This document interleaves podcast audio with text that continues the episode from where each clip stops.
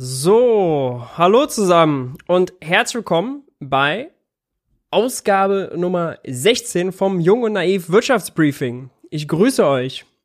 Entschuldigt die kurze Verspätung. Ich dachte euch, ich lasse euch ein bisschen Verschnaufspause.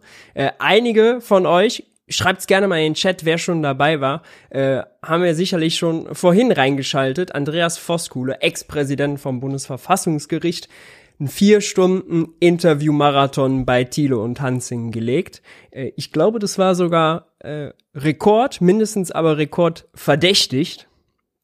Äh, schreibt's gerne mal in den Chat, wie gesagt, ob ihr dabei wart.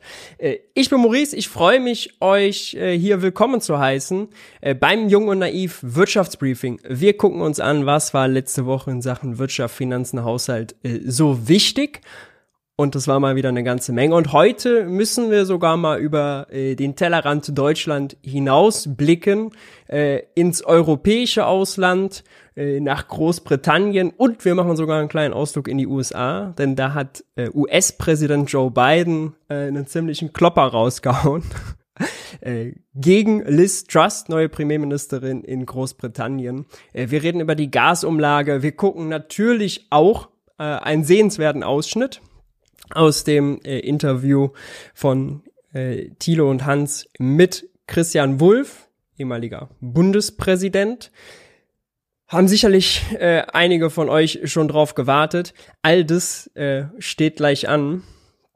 Ob wir unter zwei Stunden bleiben, äh, ich habe da so meine Skepsis, aber wir schauen mal, was geht. Ähm, ich kann nur wiederholen, ja. Sechs Stunden Junge Naiv würden das dann heute sein. Das geht nur mit eurer Unterstützung. Also im Team von Junge Naiv. Danke für diejenigen, die schon supporten. Äh, wer noch supporten will, kann das tun. Die Details, äh, wie man das machen kann, sind jetzt hier eingeblendet. Bei einer finanziellen Unterstützung ab 20 Euro werdet ihr am Abspann des Videos verewigt. Und äh, im Namen von ganz Junge Naiv dafür vielen Dank. Ja. Wir starten, würde ich sagen, gleich rein mit unserer ersten beliebten Kategorie Schlagzeilen der Woche. Schlagzeilen der Woche. Ähm, und äh, wir starten tatsächlich mit dem Ausflug in, ups, äh, Moment. Ausflug nach Italien. Italien hat gewählt Oh, und Italien hat rechts gewählt. Es gibt einen ziemlichen Rechtsruck in Italien. Äh, die äh, Bundesregierung wollte das heute auf der Pressekonferenz noch nicht kommentieren, was das denn bedeutet für Europa, für Deutschland ähm, und hielt sich noch sehr zurück mit Aussagen. Jetzt gibt's auch einige Kommentatoren, die sind schon gleich rausgegangen und haben äh, sich überrascht gezeigt oder verwundert gezeigt und empört. Äh, empören und kann einen das natürlich, äh, wundern sollte einen das aber nicht, denn wenn man sich mit der Entwicklung äh, Italiens als Mitglied der Eurozone auseinandergesetzt hat, dann hätte man eigentlich schon äh, sehr früh den Trend erkennen können, dass Italien ökonomisch nicht vom Abstellgleis runtergekommen ist, dass äh, das Konzept Eurozone für Italien nicht gepasst hat. Italien ist eigentlich Musterschüler der Eurozone. Kein Land hat mehr gespart, hat höhere Primärüberschüsse, also Haushaltsüberschüsse vor Zinsen erwirtschaftet als Italien, ja, Musterschüler, wenn man so will. Trotzdem äh, ist das Land geprägt von hoher Arbeitslosigkeit, hoher Jugendarbeitslosigkeit, ähm, kommt seit Jahren nicht aus dem Knick, äh, ist auch in der Euro-Krise unter Beschuss gekommen, hat ähm, im Gesundheitssystem viel gekürzt, hat ganz viele blaue Briefe von der EU-Kommission bekommen, um zu kürzen, hat das in der Corona-Pandemie teuer bezahlt. Ja, da war Italien dann auf einmal ein Hotspot, aber infrastrukturell der, dem Chaos überhaupt nicht äh, überhaupt nicht äh, sozusagen äh, gewappnet. Ne? Ähm, Infrastruktur verfällt, großes Nord-Süd-Gefälle und äh, eine sozusagen immer mehr wachsende Skepsis, was denn da von oben aus Brüssel kommt, sag ich mal so salopp, ja. Ähm, das konnte man also als politischer Beobachter schon über die letzten Jahre absehen. Äh, und das ist natürlich äh, bitter. Ja, das ist bitter, dass man das so lange hat kommen sehen, ähm, dass trotzdem sich nicht groß was getan hat. also es immer noch Kürzungsbriefe kam, äh, kamen aus Brüssel, äh, dass nicht gesehen wurde, dass für Italien die konservative, man könnte in großen Teilen auch sagen, einfach plump neoliberale Politik, vor allem die Wirtschaftspolitik, äh, für Italien nicht gut war. Ja, wenn Leute keine ökonomische Perspektive haben, dann wählen sie politische Extreme. Äh, ist bei aller Liebe kein neues Phänomen. Ja. Und äh, Meloni von äh, der Partei zu Deutsch übersetzt äh, Brüder Italiens, Fratelli d'Italia, äh, wird jetzt das neue Bündnis höchstwahrscheinlich anführen. Was ist ihr ökonomisches Programm? Das ist vielleicht äh, ganz interessant. Nun ja, ähm, auch im Kern äh, ein neoliberales. Da äh, können sie sich so ein bisschen mit Liz Truss, die äh, britische Premierministerin, zusammentun. Auf die kommen wir gleich auch noch. Also, äh, es soll eine Flat Tax geben für äh, kleinere Einkommen, generell Steuersenkungen, Einkommenssteuer, äh, Mehrwertsteuer, ja, das äh, soll groß durchgesetzt werden. Äh, Mindestrenten äh, sollen eingeführt werden oder hochgesetzt werden. Ähm, große Programme, die sie da versprochen haben, die gleichzeitig bedeuten, dass man sich eigentlich mit Brüssel anlegen muss. 2023 sind die Fiskalregeln noch ausgesetzt, ja, die europäischen Schuldenregeln, wenn man so will. Ähm, aber also, dass es da einen Konflikt geben wird, ist völlig absehbar. Ähm, mal schauen, wie schnell es den gibt. Italien ist ein großer Empfänger, was zum Beispiel jetzt den EU Next Generation Next Generation EU Fund, genau, äh, angeht. Ja, bekommen sie relativ viele Gelder aus der EU. Ähm, aber ja, äh, das, das Thema wird, äh, wird sich öffnen. Auch die Europäische Zentralbank fährt ja äh, ein Programm, mit dem sie eigentlich dafür sorgen wollte, das sogenannte TPI, äh, mit dem sie eigentlich dafür sorgen wollte, dass die Staatsanleihen die Renditen auf Staatsanleihen, einfach gesagt die Zinsen, die quasi die Länder zahlen müssen, wenn sie Staatsanleihen verkaufen, äh, nicht zu sehr auseinanderdriften, weil das hat man jetzt gesehen. Deutschland als Sicherheitsanker, als die beliebteste Staatsanleihe in Europa war relativ äh, beliebt und ruhig. Und äh, äh die italienischen sind krass gestiegen. Die sind jetzt auch, ich habe nochmal den Chart mitgebracht, bisschen runterscrollen, äh, die sind jetzt auch nach äh, dem Wahlergebnis nochmal gestiegen, liegen jetzt mittlerweile für zehnjährige Anleihen bei 4,7 Prozent. Ne? Und eigentlich äh, müsste der EZB das ein Dorn im Auge sein. Rein geldpolitisch wollte sie das vermeiden. Mal schauen, ob sie das jetzt auch noch äh, durchziehen. Denn auch in der Vergangenheit kon kann die EZB, konnte die EZB sich nie dafür, davon ganz freisprechen, unpolitisch zu sein. Ähm, wird immer groß von Unabhängigkeit geredet, aber also die Anleihekäufe auch in der Menge, ja, äh, das wird interessant äh, sein zu sehen, ob die EZB da denn tatsächlich so interveniert, wie sie da interveniert hätte, wenn Mario Draghi weiterhin Präsident gewesen wäre. Wir werden es beobachten. Ja. Äh, grundsätzlich sonst in den Medien ist jetzt äh, sozusagen die Stimmung so, oh, der Euro wird schwach und die italienischen Staatsanleihen steigen. Das wird jetzt als Kritik gesehen an der neuen Regierung. Ja, die Finanzmärkte urteilen, oh, Italien droht ein neues Schuldenfiasko, so nach dem Motto.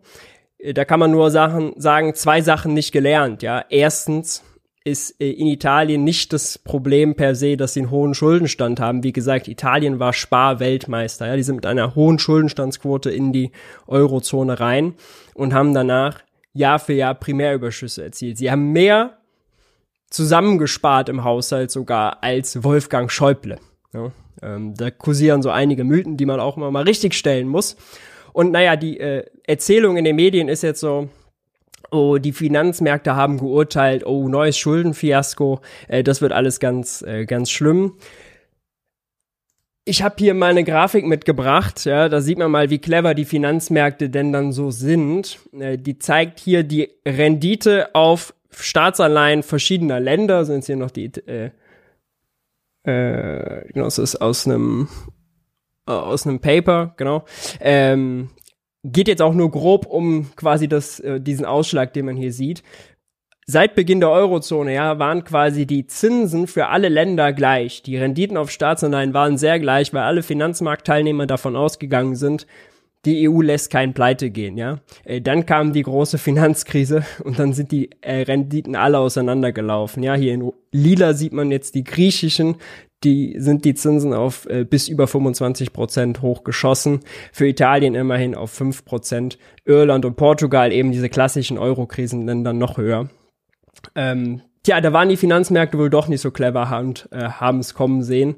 Danach wieder zurück. Also, ähm, man kann vieles äh, sehr daran kritisieren, man hat sogar ganz, ganz viel politisch auch zu kritisieren an diesem Rechtsruck, äh, an, äh, an einer rechten faschistischen Regierung, die sich dann da bildet. Ja, da gibt's genug Kritik zu üben. Ähm, da muss man sich nicht sozusagen die Entwicklung der Zinsen angucken oder Rendite auf italienische Staatsanleihe, um ein äh, äh, um Argumente zu finden. Äh, das nun wahrlich nicht. Wechseln wir das Land Gehen wir nach Spanien. Äh, aus Spanien kam jetzt die Meldung, Spanien will eine Reichensteuer einführen, und zwar für die 1% der Reichsten. Äh, da gab es noch das Statement, äh, da sollen die Leute jetzt bloß nicht denken, sie seien betroffen, es geht um Multimillionäre. Ja. Wie hoch die Steuer sein soll, ist allerdings noch äh, nicht ganz klar. Es gibt äh, einzelne äh, Regionen, die gesagt haben, nee, sie wollen da nicht mitziehen. Ähm, das äh, wird spannend sein zu beobachten. Werden wir hier machen, werden wir hier nachgehen. Aber doch eine interessante Meldung. Ähm es ist politisch viel los, ja. Also sind, äh, muss man ja sagen, schwere Zeiten, multiple Krisen, ja, Krieg in Europa, ähm, wir haben Klimakrise, wir haben Energiekrise, wir haben hier bald Wirtschaftskrise und äh, dennoch ist politisch viel los, ja. Ähm, selten wurde so viel an Steuern rumgeschraubt wie bisher, selten wurde in Talkshows, in deutschen Talkshows auch, äh, so viel über Wirtschaft gesprochen wie bisher. Ähm, ist grundsätzlich mal angebracht, wenn da mal der ein, das ein oder andere Mantra und das ein oder andere Mythos mal widerlegt werden äh, für das Wirtschaftsbriefing heißt es auf jeden Fall, wir haben immer viel zu viel, viel zu viel Material. Ähm, genau. Äh, dann hab ich äh, noch eine andere Meldung, genau. Äh, da titelt der Spiegel Fundsturz auf niedrigsten Stand seit 37 Jahren. Britische Fund. Oh, wie kann das sein? Nun, die neue Regierungschefin Liz Trust hat äh, ein ein Konjunkturpaket, wenn man so will, nach ganz, ganz alter Schule angekündigt. Growth Plan nennt sie das, ähm, ist im Kern das, was Maggie Thatcher, Vordenkerin, Vordenkerin des Neoliberalismus, äh, so als ideal empfunden hat. Äh, ihr eifert sie danach. Äh, ganz klassisch Trickle-Down Economics. Äh, wir können mal reinschauen. Es geht um Maßnahmen von bis zu 200 Milliarden Pfund, umgerechnet 230 Milliarden Euro pro Jahr. Und äh, damit sollen die, wollen sie eben das Wachstum ankurbeln. Genau. Und äh, unter anderem soll das beinhalten, dass beschlossene Erhöhungen, Steuererhöhungen, Beitragserhöhungen, zum Beispiel Sozialversicherungsbeiträge, Körperschaftssteuer, Alkoholsteuer, rückgängig gemacht werden. Beleuchtung ist heute irgendwie ein bisschen.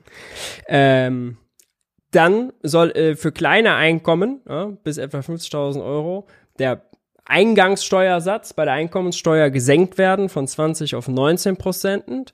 Äh, unterhalb von 12.000 soll gar keine Einkommenssteuer mehr anfallen. Das ist der sogenannte Grundfreibetrag, den wir aus Deutschland kennen.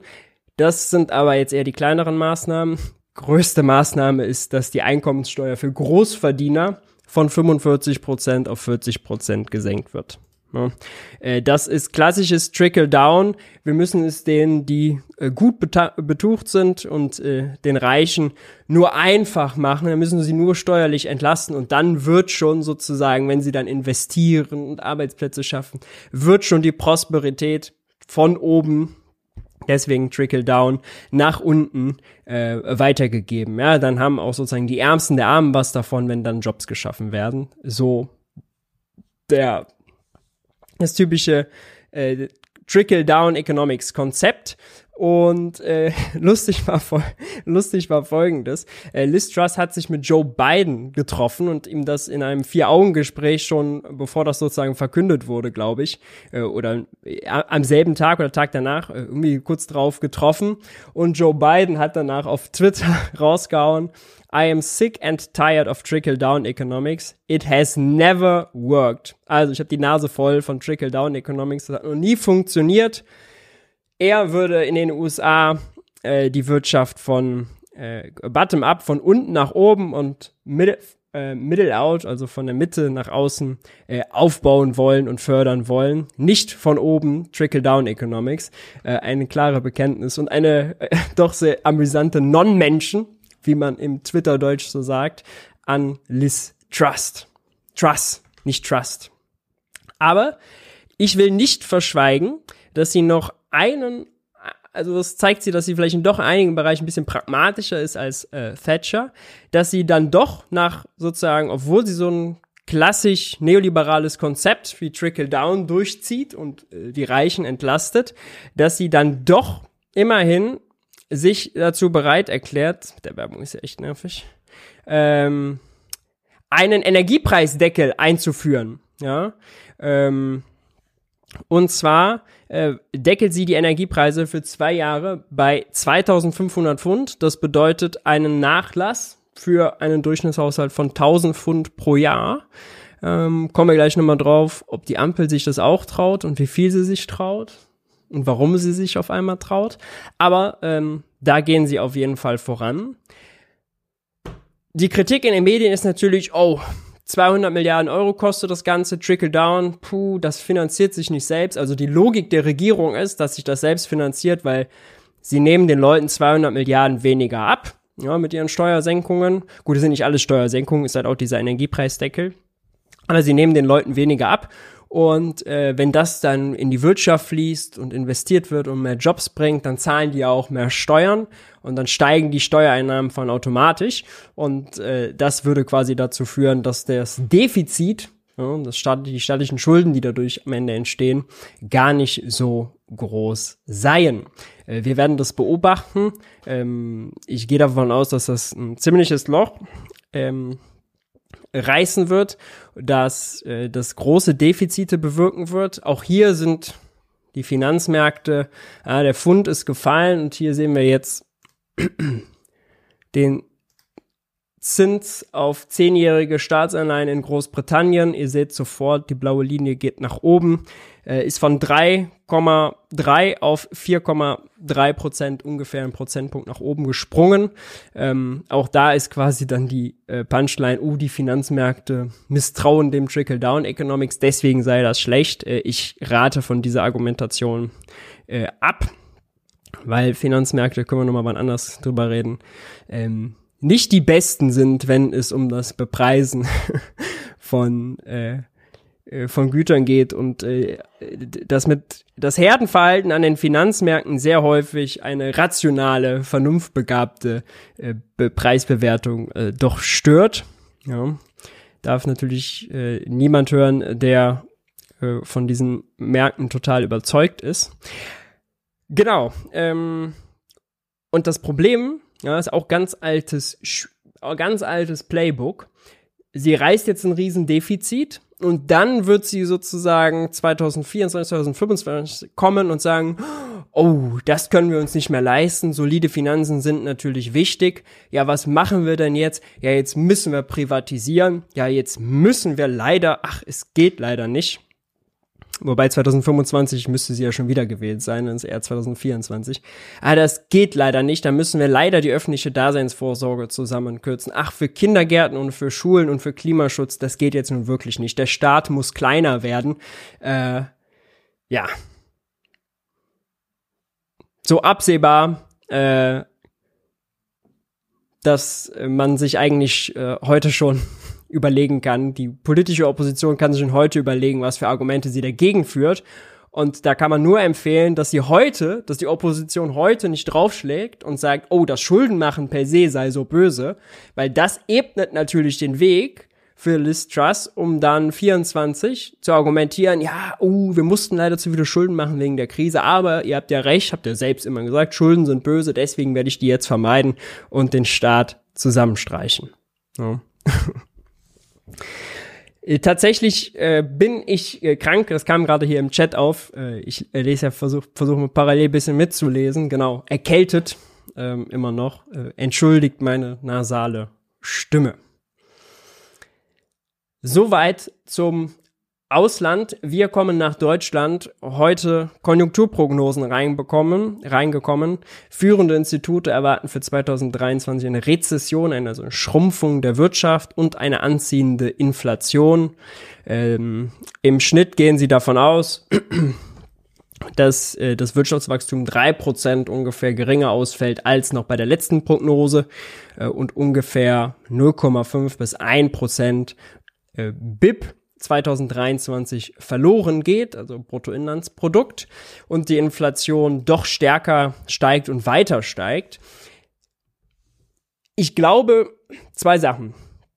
Ich würde vermuten, die Inflationsprognose, das wird ein bisschen überschätzt, denn um auch 2023 nochmal 9% Inflation zu haben, 8, noch was, müssten die Preise ja weiter steigen. Ne? Äh, wir sehen aber nicht, dass wir eine klassische Inflation haben, wo die Preise dauernd steigen, weil zum Beispiel Löhne steigen und dadurch die Kosten für die Betriebe steigen und die dann die Preise wieder erhöhen, um ihre Gewinne stabil zu halten. Und dann kommen wieder die Gewerkschaften und stellen ganz hohe Lohnforderungen, weil sie so mächtig sind. Diese sogenannte Lohnpreisspirale, die man typischerweise ja als Inflation bezeichnet, sehen wir eben nicht. Wenn jetzt eine Wirtschaftskrise kommt, dann äh, werden die Gewerkschaften schwächer, dann werden wir sie noch weniger wahrscheinlich sehen. Das heißt, da ist nicht von auszugehen. Und damit die Inflation dann noch mal bei neun Prozent liegt, müsste es ja noch mal diesen Energiepreisschock geben. Ja, also müsste Gas, müsste Strom, müsste Öl auch noch mal so teurer werden. Äh, davon ist nicht auszugehen tatsächlich. Ähm, wenn wir Alternativen äh, zu Putin Gas finden und je mehr Zeit wir haben, desto besser klappt das natürlich, je mehr wir Wind und Solar ausgebaut haben. Also, dass das noch mal schlimmer wird als den Preisschock, den wir jetzt gesehen haben in der akuten Notlage, in der akuten Mangellage, äh, da ist, glaube ich, nicht von auszugehen. Ja. Deswegen, also Inflation könnte überschätzt sein, ähm, ist natürlich immer so ein bisschen gekniffel, ja, man weiß nicht, was noch kommt. Ähm, wir haben hier auch häufig schon drüber gesprochen, dass der Inflationsbegriff deshalb eigentlich falsch ist, weil Inflation diese, diese Dynamik beschreibt, ja, ein sich selbst verstärkender Effekt, Lohnpreisspirale, der dauerhaft die Preise nach oben führt. Und wir eigentlich einen Preisschock haben, also ein einmaliges Event, Gasmangel, Krieg, Corona-Pandemie, äh, Corona Lieferketten gebrochen, die alle verschiedene Preise einzeln nach oben katapultieren ja, zum Beispiel den Gaspreis nach oben katapultieren. Aber es gibt keinen sich selbst verstärkenden Effekt, dass der Gaspreis immer weiter steigt. Nur ist zeitweise oben, verteuert dann natürlich Sachen, frisst Kaufkraft, frisst, frisst sich durch die Wirtschaft, aber kommt ja auch irgendwann äh, wieder runter. Ne? Auf der anderen Seite glaube ich, dass sie die Rezessionszahlen äh, vielleicht nochmal nachschärfen werden müssen, wenn die Entlastungspakete zu knauserig werden. Denn wenn ein Dominostein fällt, dann ähm, ist das wirklich schwer zu kalkulieren, wer noch alles pleite geht. Wenn es dann mehr Arbeitslose gibt, ja, dann haben die weniger Einkommen, können weniger einkaufen, dann kommen noch mehr Unternehmen in Bedrulle, dann gibt's eine Abwärtsspirale. Die jetzt zu quantifizieren, puh, wirklich schwierig. Frage ist auch, ob wir noch mal sowas wie eine Finanzkrise sehen werden. Bauzinsen steigen deutlich, wenn es eine Wirtschaftskrise gibt und Leute ihre Kredite nicht mehr bezahlen können, dann Kredite ausfallen. Dann sprechen wir auf einmal auch wieder über Banken, die vielleicht Probleme bekommen. Ist alles noch mit der heißen Nadel gestrickt, ja. Äh, ist alles noch, äh, sagen wir, ins Ungewisse, aber die Tendenzen sind auf jeden Fall absehbar. Hm. Thema Energie, da haben sie bei der Zeit äh, eine ganz schöne Grafik, habe ich einfach mal mitgebracht. Ähm, hier sehen wir, dass beim Gas, ähm, beim Gas, äh, zumindest was die Preise für Neukunden angeht, eine kleine Trendwende zu sehen ist. Das geht ein bisschen runter ist mit 35,2 Cent immer noch, ja, wir sehen es, deutlich höher als im Vorjahr. Im Vorjahr lag das im Schnitt bei 5, 6, 7 Prozent, äh, 7 Cent pro Kilowattstunde. Heute sind wir bei 35. Aber es gibt eine kleine Trendwende. Die sehen wir auch beim Börsenpreis. Seht ihr jetzt hier ist der Energiepreis, Erd, äh, sorry, der Erdgaspreis. Der ist von seinem Peak runtergekommen und hat sich zuletzt äh, ein bisschen entspannt. Ja. Ähm, trotz muss man sagen, ist eine gute Nachricht, trotz äh, der Entscheidung von Nord Stream gar kein Gas mehr zu liefern. Ähm, äh, no, Entscheidung von Nord Stream, sage ich schon. Entscheidung von Gazprom durch Nord Stream 1 kein Gas mehr zu liefern, so rum. Ähm, doch beachtlich. Andersrum, was uns noch Sorgen machen äh, sollte, ist hier zum Beispiel der Strompreis. Ja, der ist weiterhin sehr hoch. Auch der ist zuletzt, was den Börsenpreis angeht, ticken runtergekommen ist trotzdem noch extrem hoch, sieht man hier. Und auch der Spritpreis ist deutlich über dem Niveau vorher. Hier sieht man einmal, ist der ganz scharf hochgegangen. Das war zu Beginn der Krise. Dann ist er einmal ganz scharf runtergegangen. Das war Tankrabatt. Und hier ist er wieder ganz stark hochgegangen. Das war Ende des Tankrabatts. Die nächsten Tage sollten auch die neuen Inflationsdaten kommen. Und naja, wenn nichts atemberaubendes, äh, Unerwartetes passiert, dann äh, wird die Inflation nochmal deutlich gestiegen sein, weil der Tankrabatt und auch das 9-Euro-Ticket äh, die offizielle Inflationsrate ja gesenkt haben. Hm. Unser Bundeskanzler Olaf Scholz, ja, speaking of äh, Gasmangel äh, und Öl, äh, teure Ölpreise, ist äh, auf Tour in Saudi-Arabien, der Emirate und Katar und äh, hat dort eine ganze Armada von von Großkonzernen ähm, mit dabei. Äh, es geht natürlich darum, neue Verträge zu schließen. Das ist RWE auch zuletzt schon gelungen. Die haben ähm, mehrjähriges Memorandum abgeschlossen über mehrjährige Lieferungen mit der, äh, ich glaube, mit der Arabischen Emirate, genau. Ähm, und darum geht's halt, ja. Also das Bemühen, unabhängig werden von Gas, RWE im, äh, im Gepäck unter anderem und die schließen da Deals ab. Warum auch, ähm, oder was ist das für ein Deal? Das ist ein Deal von über Flüssiggas, ja, LNG, denn wir werden ja ab Dezember oder Januar in Deutschland die ersten zwei schwimmenden LNG-Terminals haben, ähm, die die Bundesregierung gepachtet hat. Und äh, da müssen jetzt die privaten Unternehmen, wie zum Beispiel RWE, das LNG besorgen, äh, damit es dahin geschifft wird und verarbeitet wird. Ähm, das ist sozusagen an, Ansinnen der Reise. Ähm, ja, gibt's viele Kommentatoren, die hier zu Recht natürlich sagen, neue Deals mit lupenreinen Demokraten, Zwinker, Zwinker. Ähm, völlig zu Recht dieser Kommentar. Dann erleben wir aber in der Ampelregierung was, was uns doch auch stutzen lassen kann. Und zwar steht auf einmal die Gasumlage ähm, doch sehr ernsthaft vor ihrem Aus. Ja.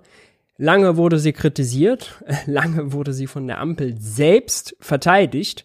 Ähm, trotzdem soll sie jetzt weg und Preisdeckel kommen. Robert Habeck, ich habe das Video noch im Gepäck, müssen wir natürlich sehen, hatte in der vorherigen Bundestagswoche noch in der Debatte bei der aktuellen Stunde äh, die CDU groß angekackt, weil äh, deren Position war, Gasumlage muss weg. Und heute Morgen hat sein, hat sein äh, Parteichef Nuripur äh, zugestanden, dass auch Habeck jetzt wohl mit aller Kraft daran arbeitet, dass die Gasumlage fällt. Ähm, Habe ich auch noch was Spannendes aus der, Bundespressekonferenz von heute mit. Auch Lindner äh, hat scheinbar äh, umgedacht ja, und äh, ist zu dem Erkenntnis gekommen, äh, dass wir äh, eine ziemlich schräge Situation haben, dadurch, dass der Bund ja jetzt bei Uniper eingestiegen ist. Und äh, hat gesagt, wir haben eine Gasumlage, die den Preis erhöht, aber wir brauchen eine Gaspreisbremse, die den Preis senkt. Oh, Christian Lindner plötzlich für eine Gaspreisbremse. Das hat er auch am Sonntag, gestern, äh, bei Anne Will äh, nochmal gesagt. Das war außerdem sehr sehenswert. Anne Will, ähm, Christian Lindner, Clemens Füst, äh, Norbert Laumann und Julia Friedrichs. Äh, das war eine sehr empfehlenswerte äh, Runde. Also wer das noch nicht geguckt hat, kann ich nur empfehlen, das nochmal nachzuschauen. Ähm, da hat sich Lindner offen gezeigt auf einmal für die Gaspreisbremse, obwohl Clemens Fuß dagegen war, äh, mit dem Argument, das ist Gießkanne, das können wir uns nicht leisten. Spannend ist, dass Christian Lindner trotzdem gesagt hat, auch wenn jetzt Gaspreisbremse kommt, ja, dann, und die Gasumlage nicht, die Gasumlage hätte ja, wurde ja nur gemacht, weil man gesagt hat, der Staat kann sich nicht 35 Milliarden jetzt noch leisten. Ähm,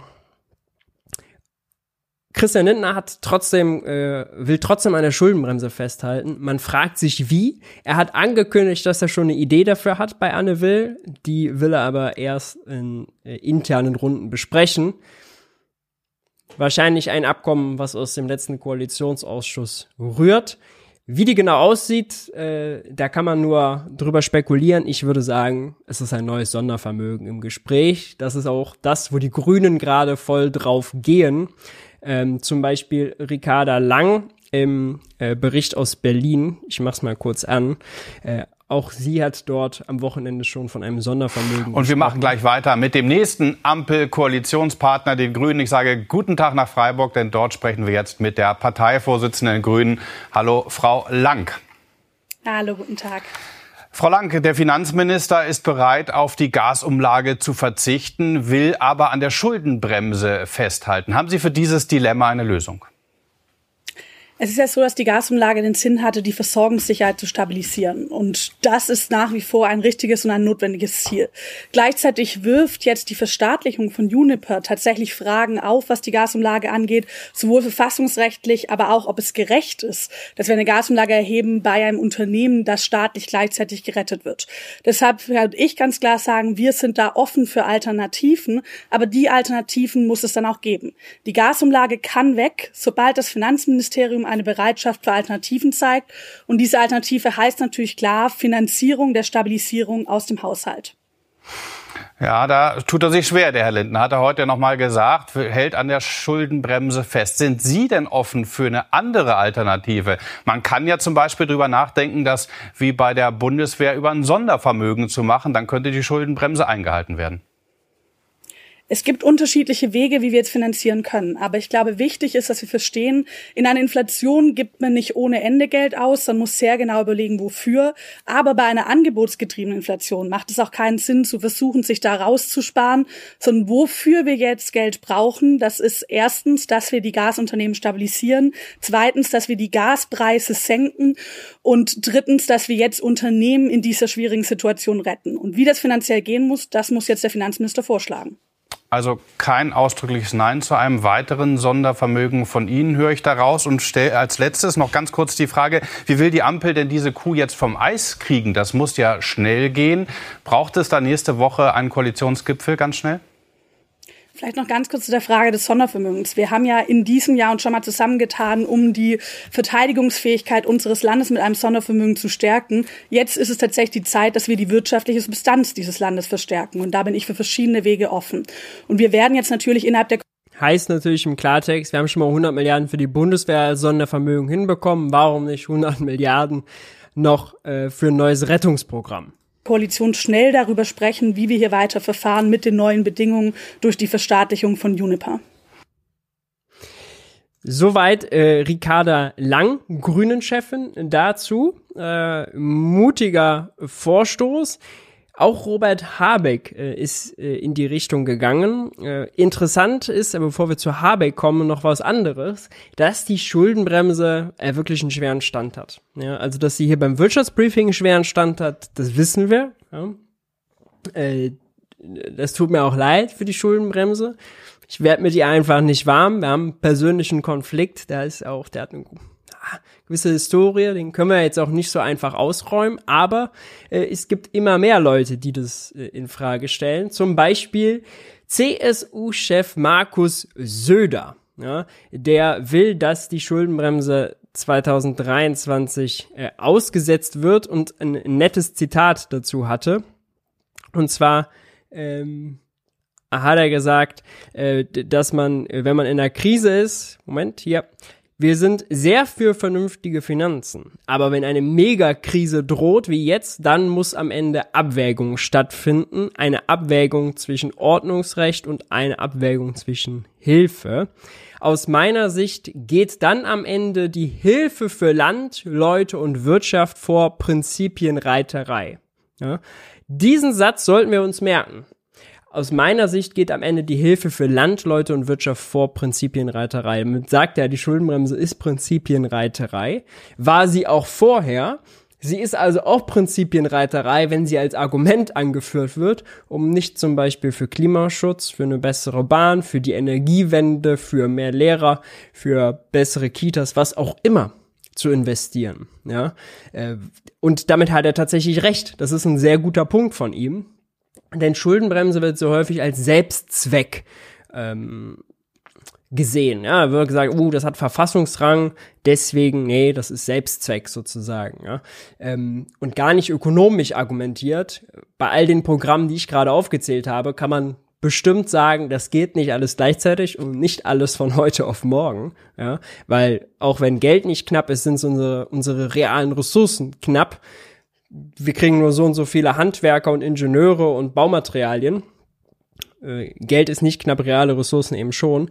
Aber äh, dann hat man eine ganz andere, eine viel fruchtvollere Diskussion als diese, oh, wir müssen Schuldenbremse einhalten, weil die Schuldenbremse einhalten. Und dann, ja, in zweiter Linie höchstens die Verteidigung kommt mit äh, sowas wie Generationengerechtigkeit, wir dürfen die Schulden nicht bei den nächsten Generationen abladen. Dazu kommen wir auch noch und zwar bei Christian Wulff nachher.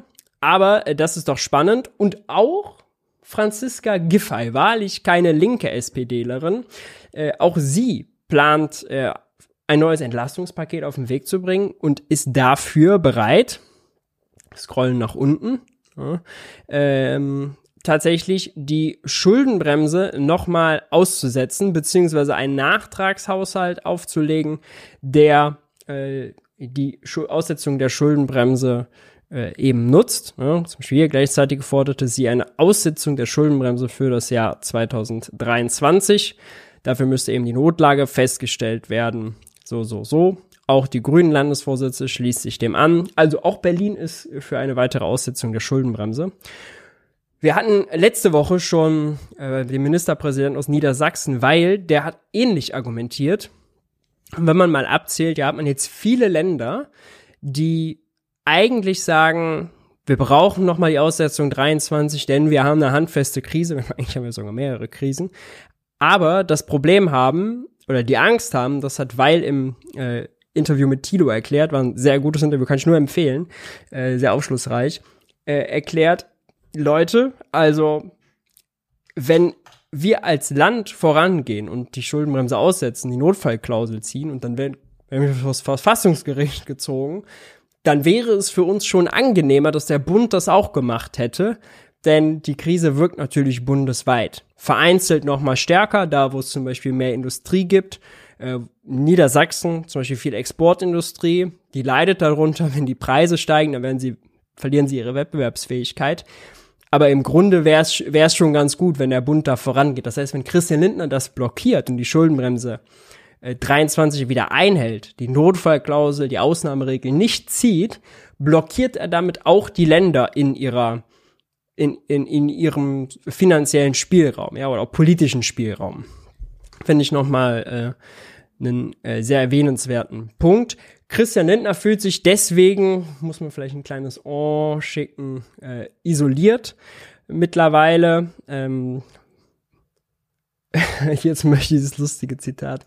Ich habe gesehen, dass es einsamer um mich wird, nachdem auch Markus Söder jetzt gesagt hat, die Schuldenbremse sei eine Prinzipienreiterei. Ich bin der Meinung, wir sollten die Schuldenbremse achten und auch zu ihr möglichst im nächsten Jahr zurückkehren. Dass die Schuldenbremse mal so unter Beschuss kommt, äh, hätte ich wirklich nicht für möglich gehalten. Was glaubt ihr? Ich mache mal eine kurze Umfrage.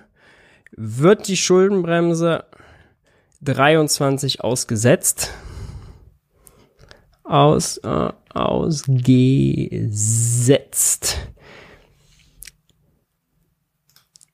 So, die ist live. Könnt ihr jetzt abstimmen? Äh, haut es gerne mal hier in den Chat rein, ob ihr glaubt, dass Christian Lindner sich noch durchsetzen kann und wie lange noch. Äh, von Woche zu Woche nimmt der Druck natürlich zu. Äh, wir werden es weiter hier äh, beobachten. Ja. Tatsächlich mh, vielleicht noch äh, eine Erklärung, äh, ein Hinweis, äh, Thema Schuldenbremse 23 und Sondervermögen. Wenn Ricarda Lang sagt, es gibt ja die Möglichkeit, ähnlich wie das Sondervermögen für die Bundeswehr, auch ein Sondervermögen für sagen wir, Unternehmensrettung oder so zu machen oder Energiewende, dann ist das, glaube ich, ein Plan, der äh, zum Scheitern verurteilt ist, weil dafür bräuchte es ja die CDU. Ne? Ähm, weil wenn der wenn 23 das Sondervermögen erst kommt, dann gilt auch für das Sondervermögen die Schuldenbremse. Und wenn die Schuldenbremse dafür gilt, äh, dann müsste quasi das Sondervermögen in die Verfassung geschrieben werden mit diesem kleinen Satz dazu, wird von der Schuldenbremse ausgenommen. Es sei denn, man macht jetzt 22 noch neues Sondervermögen oder nutzt das Sondervermögen für den Klima- und Transformationsfonds, steckt da 22 mit einem Nachtragshaushalt nochmal Geld rein. Das wäre tatsächlich an der Schuldenbremse vorbeigemogelt, um das dann 23 auszugeben. Das sind die zwei Optionen, die es gibt. Ähm, aber ob Lindner das jetzt 22 tatsächlich noch durchzieht mit so einem Sondervermögen äh, oder es eher auf die CDU ankommen lässt, ist auch offen. Ja.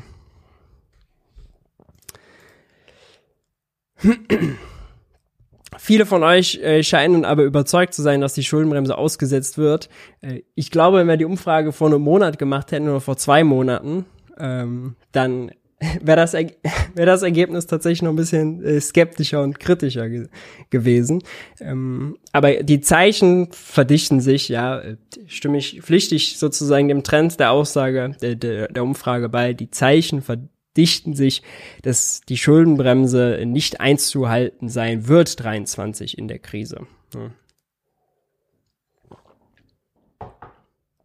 Damit sind wir schon, in Anführungszeichen, bei Teil 2. Und zwar der Kategorie Diskussionsbedarf. Damit kommen wir auch von Christian Lindner zu Robert Habeck, der in einer aktuellen Stunde des Bundestages äh, gegen die CDU gerantet hat. Äh, sehr sehenswert und auch einiges äh, dabei sehr gut erklärt. Wir schauen gleich mal rein. Eine Stunde zur Gasumlage.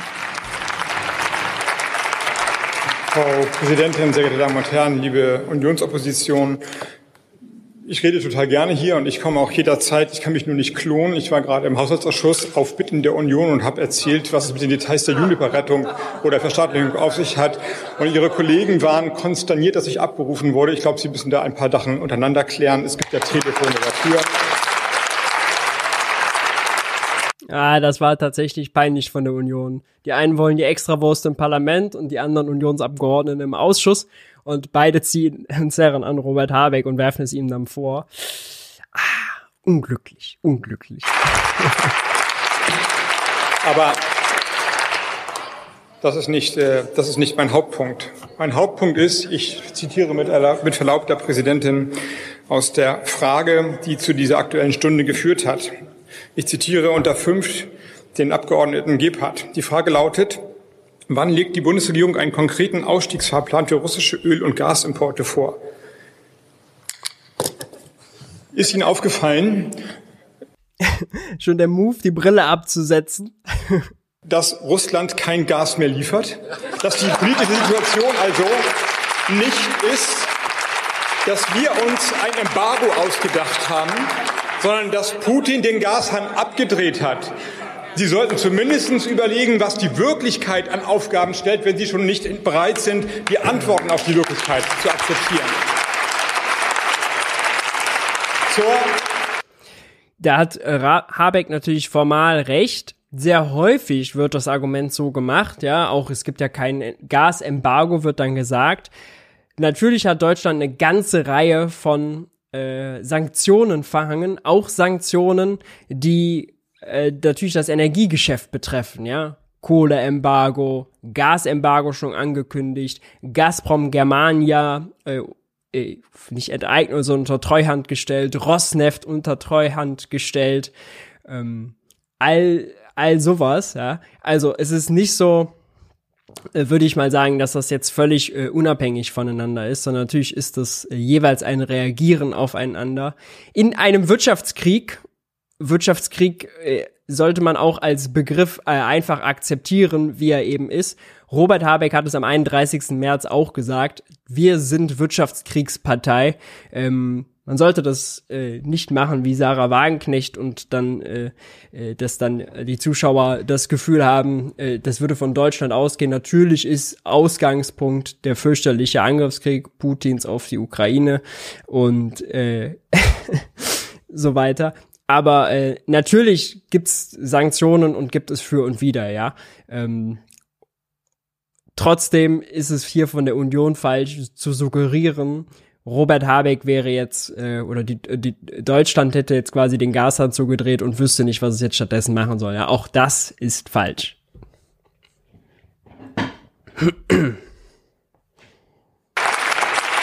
Beantwortung dieser Fragen und ich gehe gleich auf die Gasumlage und die damit verbundenen Debatten ein. Ein Wort zu Schwed. Es gab vom rechten Rand unter anderem die Forderung, kein Embargo für Schwed. Was sehen wir, was im Moment passiert? Es gibt ja kein Embargo. Es kann russisches Öl aus der Druschba-Pipeline raffiniert werden in Schwed. Aber niemand oder immer weniger wollen es haben. Es gibt Versicherungen, es gibt Versicherungen, die nicht mehr versichern. Es gibt Geldgeber, die kein Geld mehr geben. Es gibt Arbeitnehmerinnen und Arbeitnehmer, die sich zurückziehen. Es gibt Abnehmer, die nicht mehr abnehmen wollen. Das nicht wegen meiner Politik, sondern wegen, das, wegen, wegen Öl von Putin, das im europäischen Markt nicht mehr gefragt ist.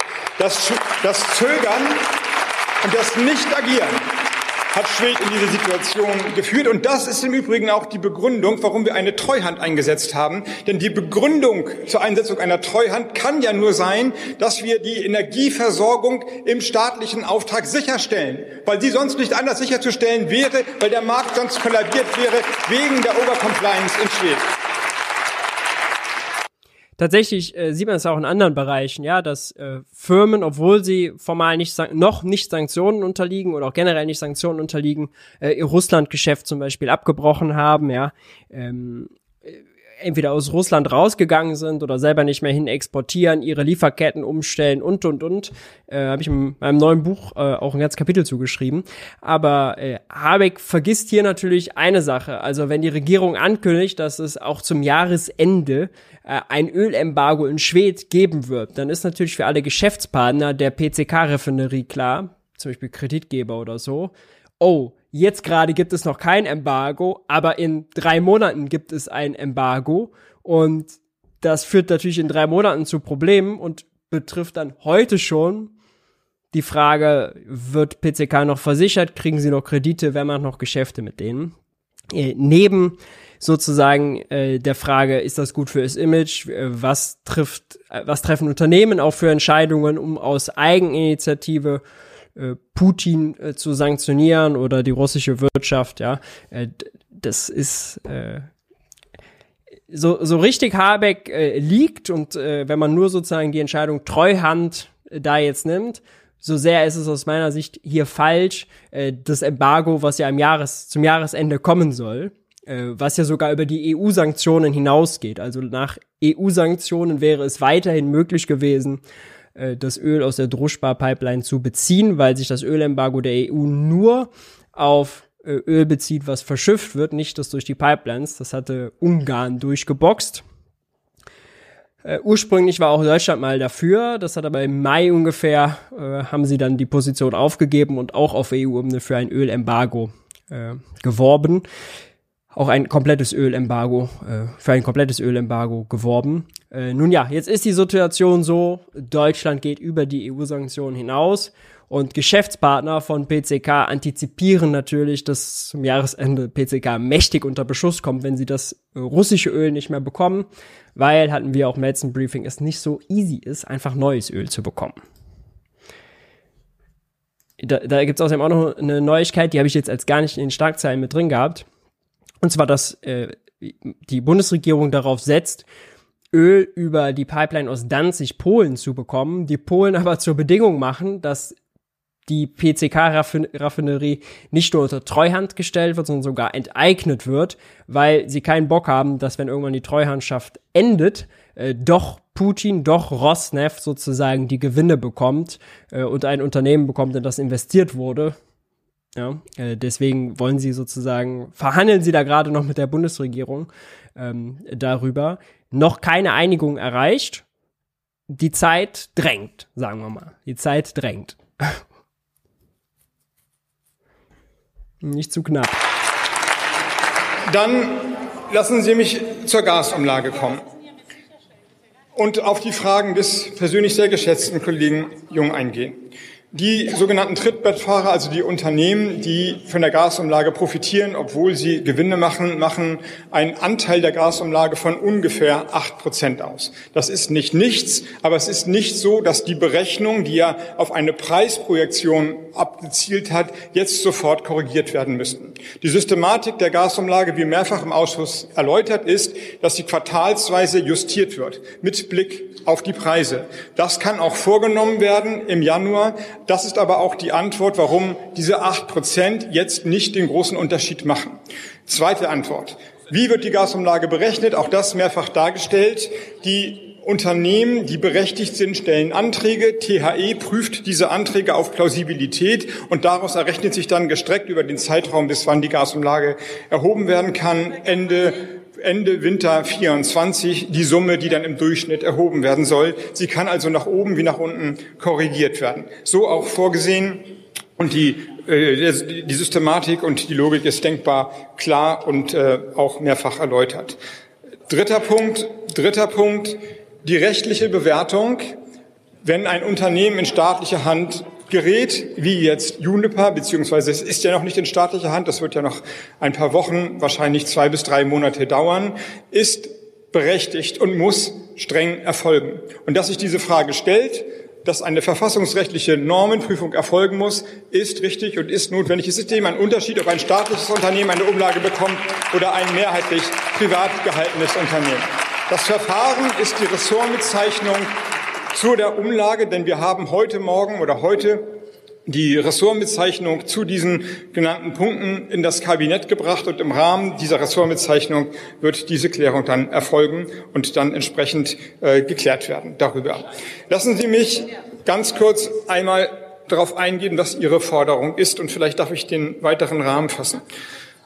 Ich erinnere mich daran, wie wir, damals war ich Parteivorsitzender, während der letzten zweieinhalb Jahre diskutiert haben, wie wir uns politisch verhalten in Zeiten einer nationalen Krise, Corona. Und wir waren damals in der Opposition und uns hat, viel, uns hat vieles nicht im Detail gepasst, was Sie verantwortet haben, auch die jetzigen Koalitionspartner. Wir haben gesehen, dass Solo-Selbstständige nicht, nicht genug bedacht wurden wir haben gesehen, dass nicht schnell genug Vorsorge geschaffen wurde. Wir haben gesehen, dass Kinder und Alleinerziehende nicht berücksichtigt wurden und so weiter, dass die Förderprogramme nicht ausreichten. Das haben wir immer wieder im Detail kritisiert. Aber wir haben, wenn es darauf ankommt, immer die Verantwortung gesucht. Wir haben ihre Politik, obwohl wir abgewichen sind, in der Sache immer wieder unterstützt. Jetzt haben wir eine Situation, Corona ist ja noch nicht vorbei, wo sich die multiplen Krisen aufschaukeln drohen, wo wir hohe Inflation haben und gleichzeitig die Drohung einer Rezession. Das muss man sich mal auf der Zunge zergehen lassen, was dieses Land erlebt. Und was hören wir von der Opposition? Und das ist der eigentliche Punkt.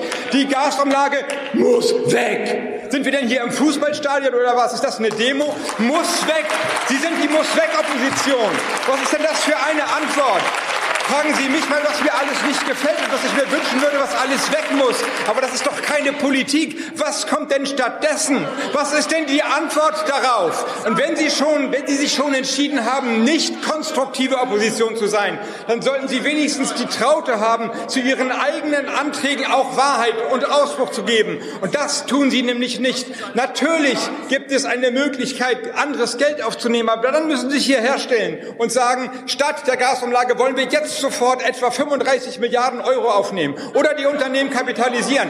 Das tun Sie aber nicht. Sie stellen sich ja hin mit plumpen Forderungen. Dann seien Sie wenigstens ehrlich. Und diese Ehrlichkeit, die vermisse ich in dieser Debatte. Die Ehrlichkeit und die Verantwortungsbereitschaft. Sie haben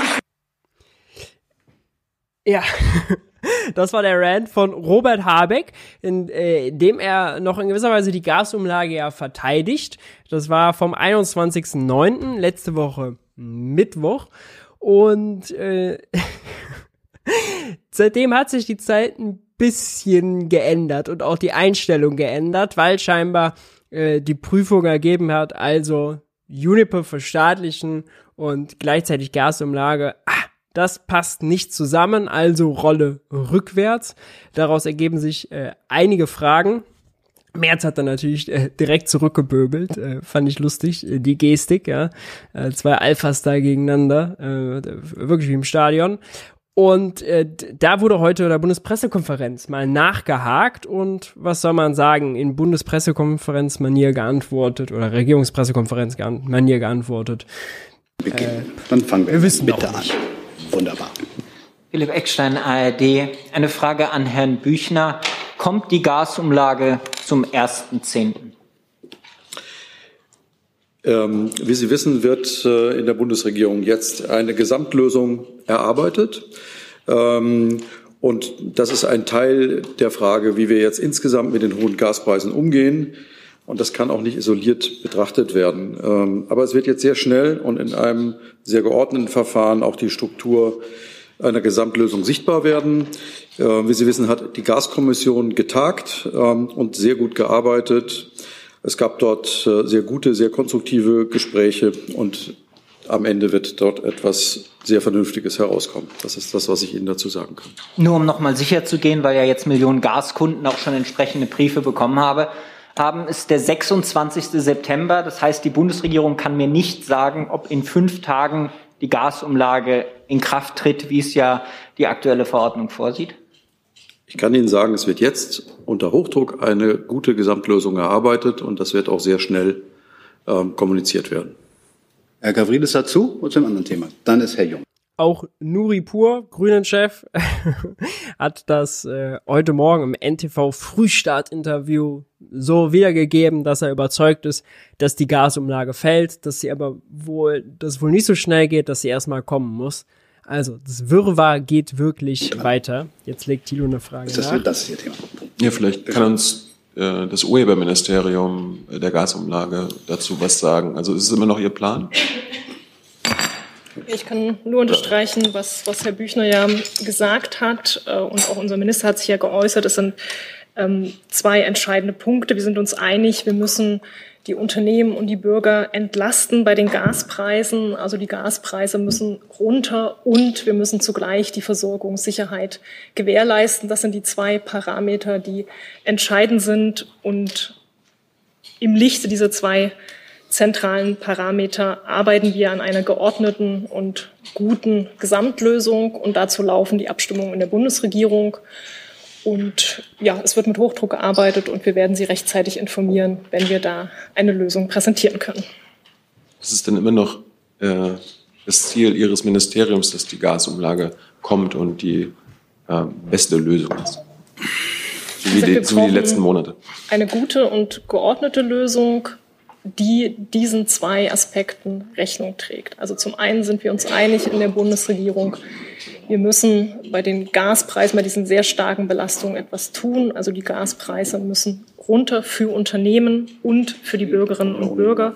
Und zugleich müssen wir alles tun, um die Versorgungssicherheit zu gewährleisten, um die Gasmärkte stabil zu halten. Und in diesen zwei Parametern werden wir eine gute und eine geordnete Lösung finden und sind hierzu in Abstimmung in der Bundesregierung. Dann machen wir da hinten weiter. Bitte schön. Also, äh, es wird nach einer geordneten Gesamtlösung äh, gesucht äh, in äh, den Ressorts. Tilo hat dann nochmal nachgefragt, wie es denn genau jetzt um die Gasumlage steht.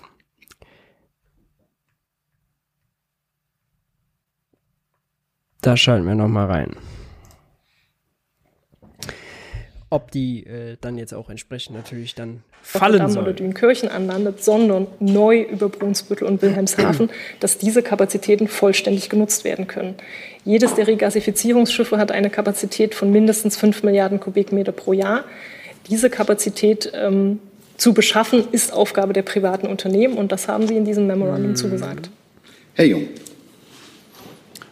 Frau Baron, war es aus heutiger Sicht ein Fehler, dass der Minister letzte Woche im Bundestag der Opposition vorgeworfen hat, äh, also diese Gasumlage muss Weghaltung. Diese Haltung ist ja heute die Haltung. Das, was wir eben gesehen haben, ja. Haltung der Bundesregierung. Die Haltung der Bundesregierung ist, wie gesagt, einen geordneten Weg zu finden und einen geordneten Prozess zu finden. Und den werden wir dann ja, wie bereits mehrfach gesagt, auch äh, vorstellen und ankündigen. Und wie Sie das dann bewerten, das überlasse ich selbstverständlich Ihnen.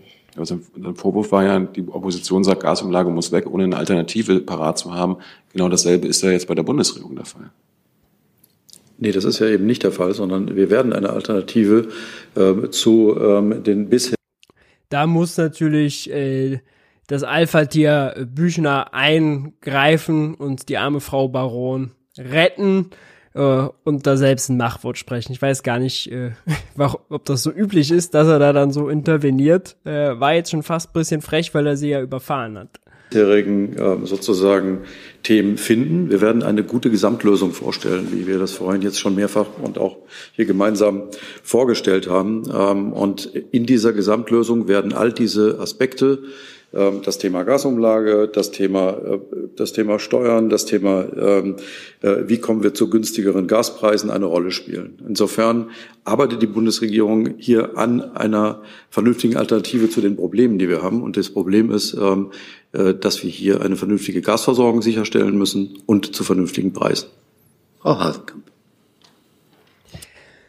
Offen ist außerdem auch die Frage, was dann mit der Mehrwertsteuersenkung Gas passiert. Äh, die war ja eigentlich vorgesehen als Reaktion auf die Gasumlage.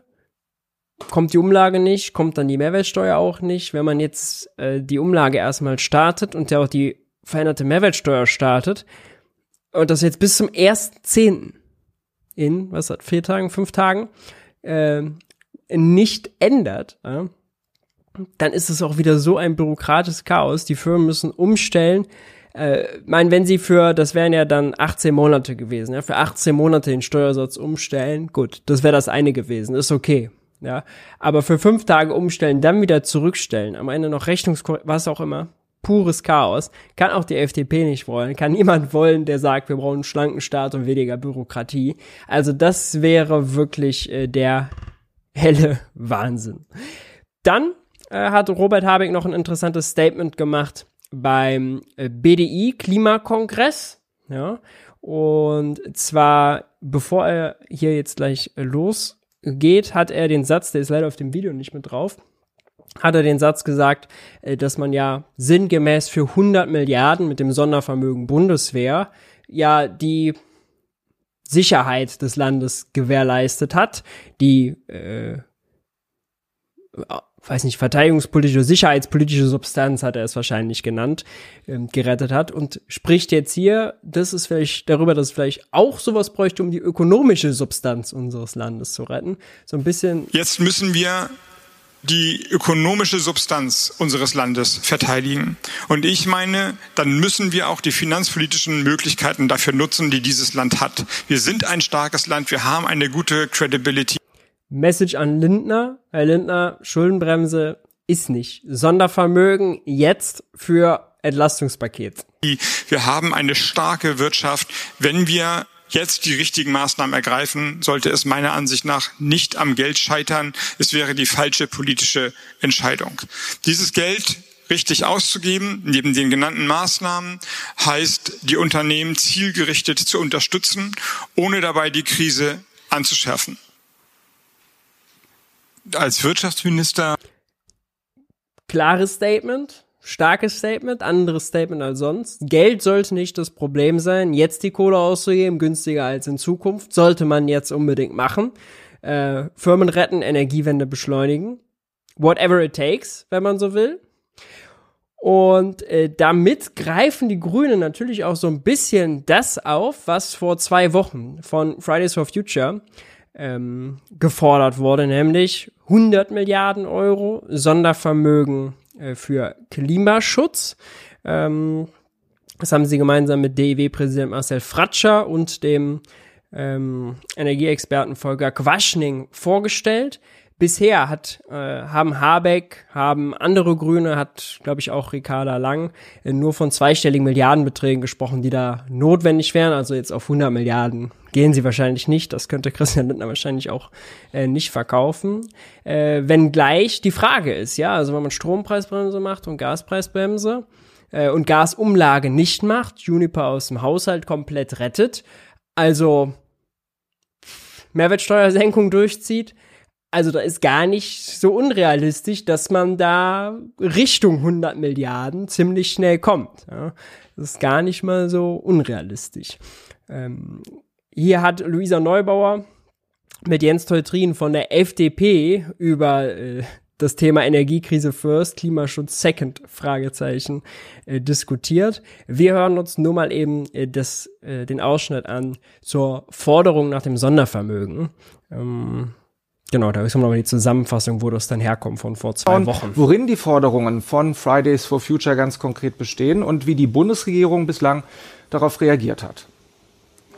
Ein Sondervermögen in Höhe von 100 Milliarden Euro. Das bekommt die Bundeswehr. 100 Milliarden Euro also für Rüstung. So ein Sondervermögen fordert auch Fridays for Future für den Klimaschutz. Zum globalen Klimastreik fordern sie einen schnelleren Ausstieg aus Öl, Gas und Atomkraft, ein bezahlbares Bus- und Bahnangebot und genügend Geld, um Menschen mit niedrigem Einkommen zu entlasten. Finanziert werden soll das durch eine Kombination aus Übergewinnsteuer für Unternehmen und einer Lockerung der Schuldenbremse, geht es nach Fridays for Future. Auch die etwa 65 Milliarden Euro an Subventionen für fossile Energie könnten dafür verwendet werden. Unterstützt wird die Forderung der Klimaschützer aus der Wissenschaft. Ein langfristiger Ausblick beim Klimaschutz sei bei den bisherigen Entlastungspaketen der Bundesregierung zu kurz gekommen. Finanzminister Lindner kontert auf Twitter, die Regierung tue mehr als genug. Mit dem Klima- und Transformationsfonds stünden bis 2026 mehr als 170 Milliarden Euro für Investitionen in saubere Technologie und Klimaschutz zur Verfügung. Ja, klassischer Taschenspielertrick, die sind natürlich äh, schon eingerechnet, aber auch damit reicht es natürlich nicht. Ja, das sind noch mal so äh, sagen wir mal, im Schnitt 35 Milliarden zusätzlich an Investitionen neben den 50 Milliarden im Haushalt, wenngleich das nicht alles reine Investitionen sind. Da ist zum Beispiel auch die Abschaffung der EEG-Umlage, die darüber finanziert wird. Jetzt in 22 und 23 waren es, glaube ich, unter 30 Milliarden. Dann geht es mal in der Spitze hoch auf ein bisschen mehr über 40 Milliarden, einfach weil, den, weil die Projektplanung dann so ist. Aber im Schnitt, ähm, genau, kommt man da, glaube ich, auf ein bisschen mehr als 35. Äh, was ja schon mal mehr ist als die, als, als die GroKo gemacht hat. Ja, gut. Applaus. Weniger ging, glaube ich, auch nicht. Äh, immerhin. Aber klar, also da muss noch mehr kommen. Äh, die 100 Milliarden sind zusätzlich und die sind vor allem schnell. Die braucht es quasi äh, sofort. äh, wenngleich äh, wahrscheinlich nicht alles sofort verausgabt werden kann. Aber je früher man quasi schon signalisiert, die Botschaft schickt, ey, wir wollen 100 Milliarden unterbringen für äh, Transformation. Also je schneller man die Botschaft sendet, desto eher können auch in der Privatwirtschaft dafür Kapazitäten freigestellt werden. Selbst wenn dann die Mittel endgültig erst äh, in den Jahren danach abfließen. Ja. Aber wir schauen nochmal weiter. Ob das reicht? Fridays for Future hat den Finanzminister daraufhin zum Gespräch eingeladen, um über das Sondervermögen zu diskutieren. Frau Neubauer, nicht 100, sondern sogar mehr als 170 Milliarden Euro, so hat es der Finanzminister vorgerechnet, stünden für den Klimaschutz zur Verfügung. Hat er Sie jetzt eigentlich schon eingeladen, beziehungsweise gab es schon ein Gespräch? Und warum überzeugt Sie seine Argumentation nicht? Wir sehen, dass soziale Sicherheit und Klimaschutz ununterbrochen gegeneinander ausgespielt werden, auch in diesen Krisen. Also jetzt gerade sagt man, oh nee, mehr Klimaschutz geht nicht, wir müssen die Menschen entlasten. Auch aus solchen Gründen wurde das 9-Euro-Ticket ja nicht weitergeführt, wenn man gesagt hat, nee, ist zwar eine tolle Maßnahme, aber wir haben angeblich das Geld nicht dafür. Gleichzeitig ist ja absehbar, dass nicht so teuer wird wie die Klimakatastrophe. Allein die Flut im Ahrtal hat 30 Milliarden Euro an Schäden produziert. Was könnte man mit 30 Milliarden Euro in Klima, in Gesundheit, in Kultur, in Sport und Entlastung wirklich machen? Also wenn jetzt der, die richtigen Investitionen in Klimaschutz fehlen, dann ist auch total absehbar, dass auch das Geld fehlen wird, um zum Beispiel gegen Armut zu kämpfen. Und deswegen sagen wir, es muss ein Extravermögen her, damit diese, dieses Gegeneinander ausspielen nicht mehr so richtig stattfindet. Und wir sehen auch, dass unter anderem Finanzminister Lindner in der letzten, also in dieser Legislaturperiode ununterbrochen erklärt hat, dass bestimmte Investitionen wie das 9-Euro-Ticket, wie aber auch noch mehr Subventionen für erneuerbare Energien, dass es alles nicht bezahlbar sei. Also das Geld ist offensichtlich nicht da. Wir müssen auch noch viel mehr tun. Und deswegen nein, wir bleiben dabei. Es braucht ganz dringend das 100 Milliarden Sondervermögen. Und wenn das fürs Militär geht, dann geht es sicherlich auch für Klima und echte Sicherheit für die Menschen, die spürbar ist. Herr Teutrine, äh, wenn Sie da gerne erwidern. Erstmal, bevor Jens Teutrine was dazu sagt, sehr starkes Statement. Vor allem der Vergleich zu den 100 Milliarden für die Bundeswehr, ja. Weil 100 Milliarden fürs Klima, da diskutiert man sich den Mund ja fusselig, was, äh, wie das denn finanziert werden soll und, und, und. Und bei der Bundeswehr, da wurde Scholz sich hingestellt am 27. Februar, hat äh, Zeitenwende äh, als Argument gebracht und das war's, ja.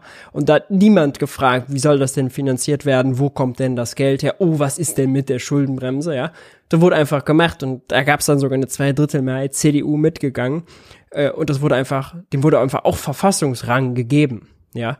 Das heißt, wenn der politische Wille da ist, dann kriegt man das hin und da muss man nicht Prämissen sozusagen eigentlich vorher für aufbauen. Klimaschädliche Subventionen streichen, Übergewinnsteuer und, und, und.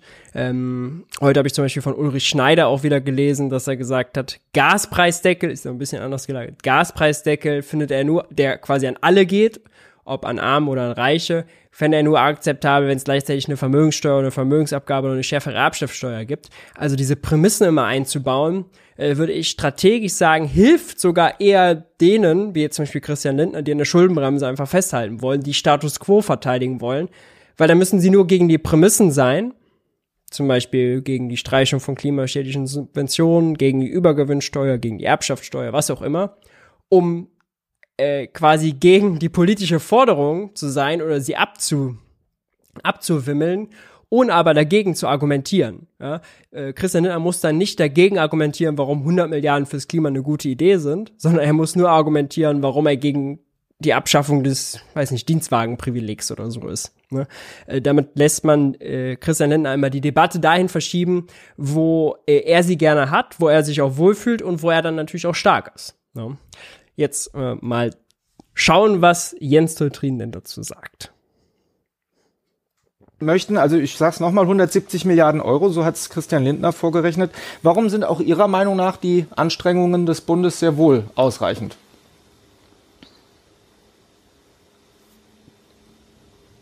Herr Teutrine, jetzt haben wir, glaube ich, gerade keinen Ton. Also bisher alles richtig, was er sagt.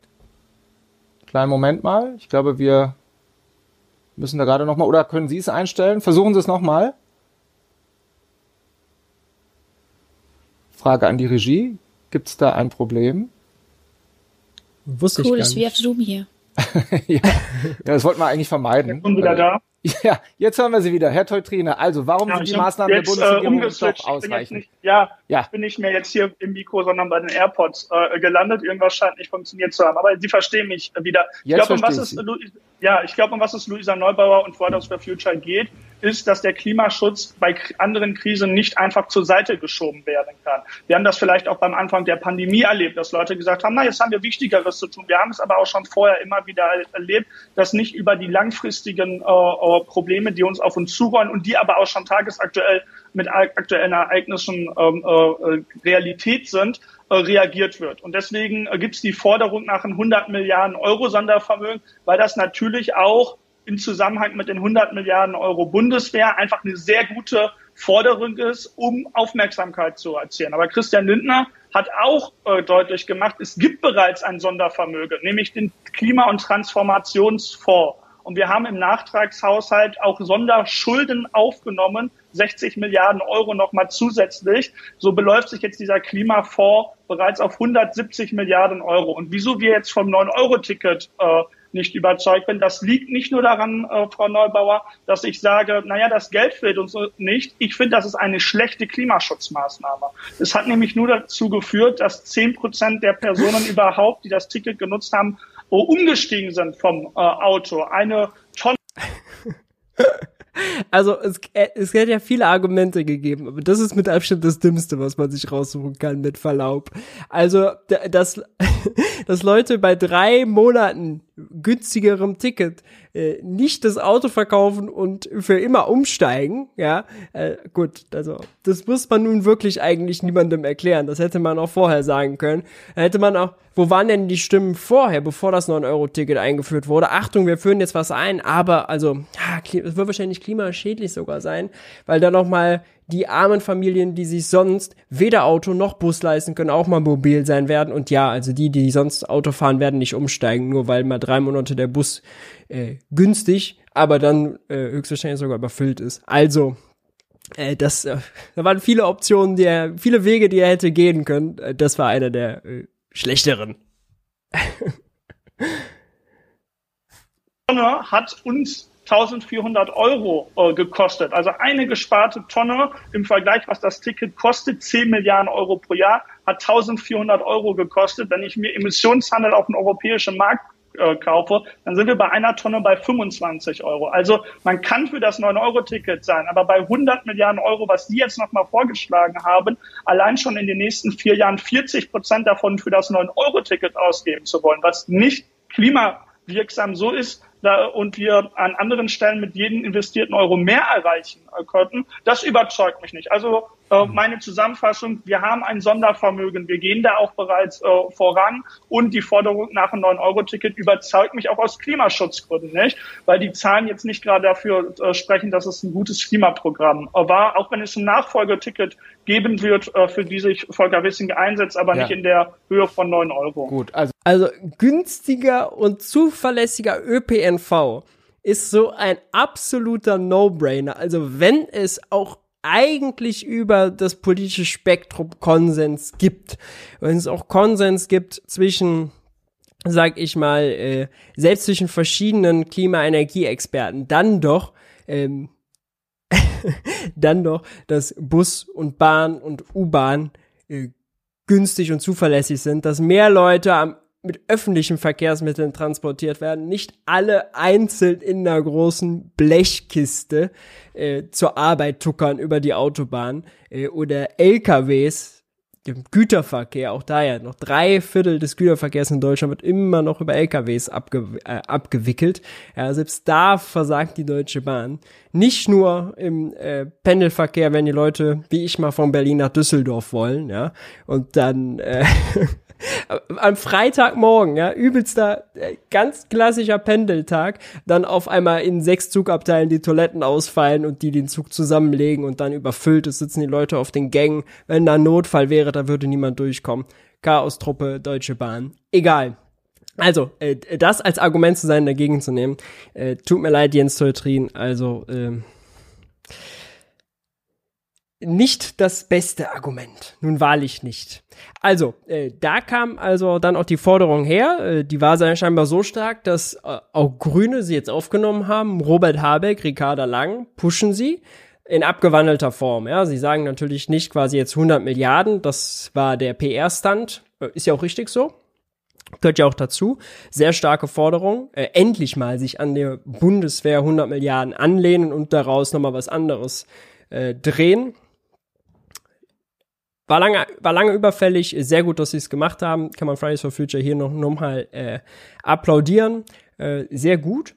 Jetzt kommen wir zu einer anderen Debatte. Äh, es ist ja auch immer wichtig, nicht nur was geht in Talkshows ab, ja, das haben viele von euch schon gesehen, sondern ich, was ich euch ja auch äh, äh, sozusagen als Dienstleistung noch erbringen kann, ist, dass ich immer ein Ohr an der Plenumsdebatte habe. Was geht im Bundestag ab? Was werden da eigentlich so für Reden geschwungen?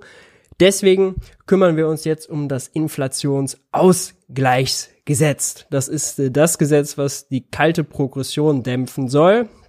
Kalte Progression ist, vielleicht nochmal ganz kurz zur Erklärung, um alle abzuholen, mit kalter Progression ist das Phänomen gemeint, dass jemand äh, jetzt vielleicht, sagen wir mal, bei 8% Inflation 8% Lohnerhöhung durchsetzt, ja, äh, bisschen fiktiv, wird wohl kaum einer schaffen, aber wer das schafft, ja, 8% Lohnerhöhung durchzusetzen, der hat ja real keine Kaufkraft gewonnen. Der kriegt zwar ein höheres Einkommen ausgezahlt als vor einem Jahr, aber weil die Inflation auch so hoch ist, ja, kann er davon nicht mehr kaufen. Dadurch, dass aber nominal das Einkommen gestiegen ist, fällt er in einen höheren Steuertarif, muss mehr Steuern zahlen und ist damit am Ende äh, wird dadurch am Ende sogar mehr belastet. Ja, das ist quasi eine Steuererhöhung durch die Hintertür. Die will Christian Lindner äh, verhindern. Deswegen passt er die Steuertarife, die Einkommensteuertarife an, um die Inflation, schiebt sie bildlich gesprochen nach rechts dahin, äh, dass sozusagen der Spitzensteuersatz 42 Prozent erst später gilt, der Grundfreibetrag größer ist und alle anderen äh, Abstufungen da entsprechend auch. Was er nicht anpasst, muss man zur Fairness sagen, ist der, äh, der Tarifeckwert für die, äh, für den reichen Steuersatz, ja. Immerhin. Und ich habe zwei Reden mitgebracht, die äh, ich aus einem speziellen Grund interessant fand. Wir haben jetzt schon viel über die FDP gesprochen. Äh, jetzt kommt eine Rede aus der SPD zu Beginn. Michael Schrodi, der äh, macht, äh, der ist finanzpolitischer Sprecher, äh, wenn ich mich recht entsinne, äh, der SPD, sitzt im Finanzausschuss und der verteidigt, obwohl die SPD eigentlich mal dagegen war, verteidigt, hält eigentlich eine Verteidigungsrede für die Regierungskoalition und danach gibt es eine Rede von Grünen, Andreas Audretsch, und der hält, obwohl er in ziemlich ähnlichen Position ist wie Michael Schrodi, Fraktionsmitglied einer Regierungskoalition, ja, äh, hält eigentlich fast eine Oppositionsrede. Äh, wir hören mal rein. Und bei Michael Schrodi hat mich ein Satz ganz besonders geärgert, äh, werdet ihr gleich sehen. Bundestagsfraktion. Sehr geehrter Herr Präsident, meine sehr geehrten Damen und Herren, die Bundesrepublik ist in einer der größten Herausforderungen seit ihrem Bestehen. So wie in anderen krisenhaften Zeiten, wie beispielsweise in der Pandemie, als die Bundeskanzlerin Angela Merkel und der Bundesfinanzminister Olaf Scholz gesagt haben, auch mit einem damaligen Begriff der Bazooka, wir lassen die Bürgerinnen und Bürger, die Unternehmen nicht alleine, sie, wir werden sie gut durch die Pandemie bringen, so hat auch in dieser Herausforderung der Bundeskanzler Olaf Scholz, auch jetzt der Bundesfinanzminister für diese Bundesregierung klargemacht, Niemand bleibt alleine. Wir werden gemeinsam alles tun, damit die Menschen in diesem Land, damit die Unternehmen in diesem Land solidarisch und gut durch diese Herausforderung kommen. Wir werden alles dafür tun, sagt er äh, als Fraktionsmitglied der Regierungskoalition, während die Regierung bisher ja noch, auf die Rede ist vom letzten Donnerstag, die Leute da noch mit einer Gasumlage belassen wollte und von der Schuldenbremse nicht abgerückt ist. Und das ist nicht nur Christian Lindner, ja, der an der Schuldenbremse festhält, was ist mit Olaf Scholz? Olaf Scholz hat sich dazu auch noch nicht geäußert. In der Vergangenheit war auch Olaf Scholz ein Fan der Schuldenbremse.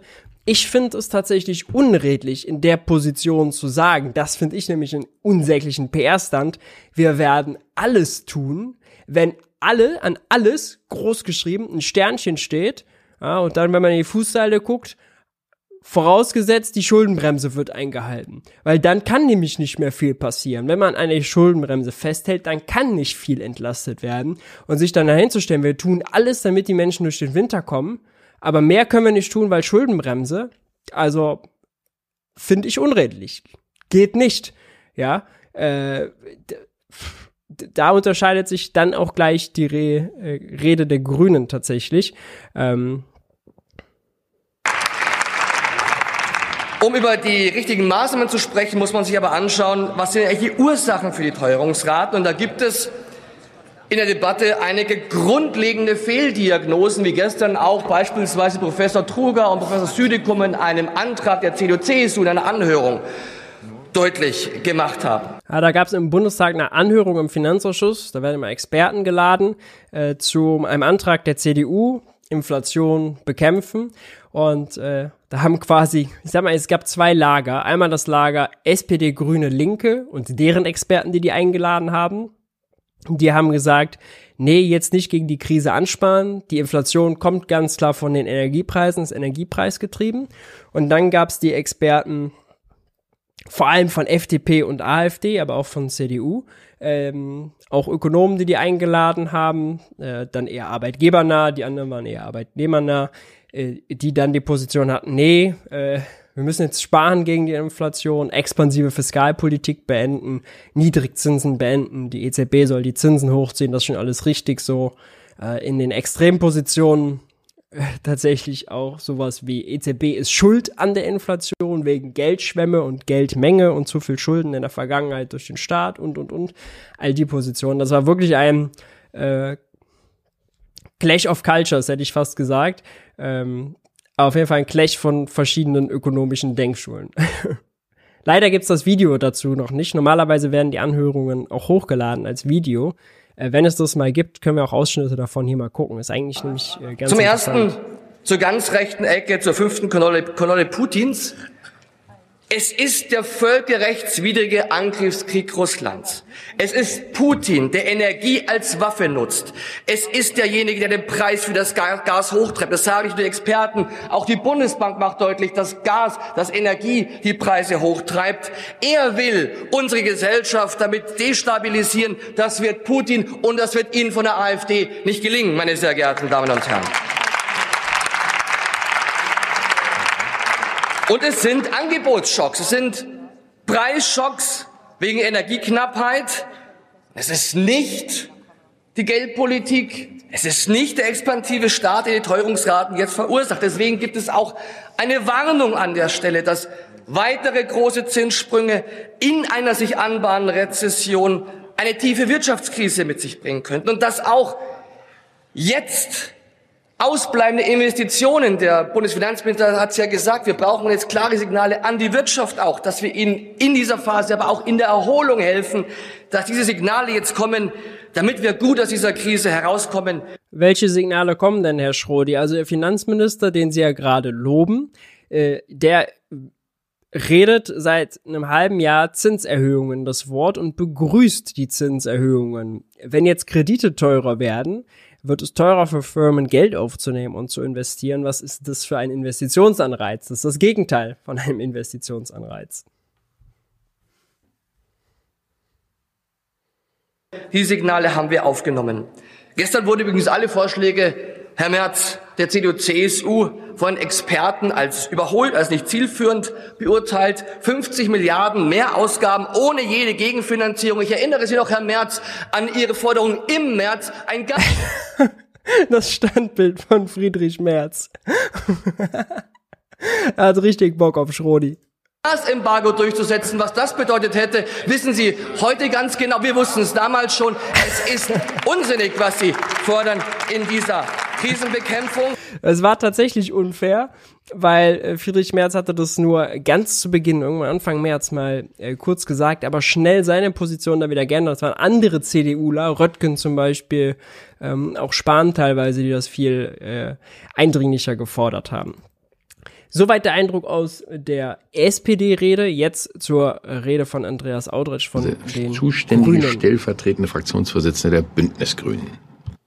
Sehr geehrter Herr Präsident, sehr geehrte Damen und Herren, wir stehen vor einem schwierigen Winter. Die Krise, in der wir uns befinden, droht sich in der sozialen Schärfe und auch in der Schärfe für Unternehmen und den Auswirkungen weiter zu verschlimmern. Das ist die Folie, vor der wir heute dieses Gesetz beraten. Wir Grüne sind der Überzeugung, dass wir uns in dieser Krise konzentrieren müssen, dass wir uns konzentrieren müssen auf Menschen mit wenig Geld, auf die mit kleinen Einkommen, auf die mit mittleren Einkommen und die Abschaffung der kalten Progression, und das haben wir über den Sommer sehr häufig gesagt, das gilt auch jetzt, entlastet vor allem die Reichsten. Das ist nicht unser Instrument, das ist nicht das, was wir vorgeschlagen haben, und es ist jetzt in der Krise das falsche Instrument.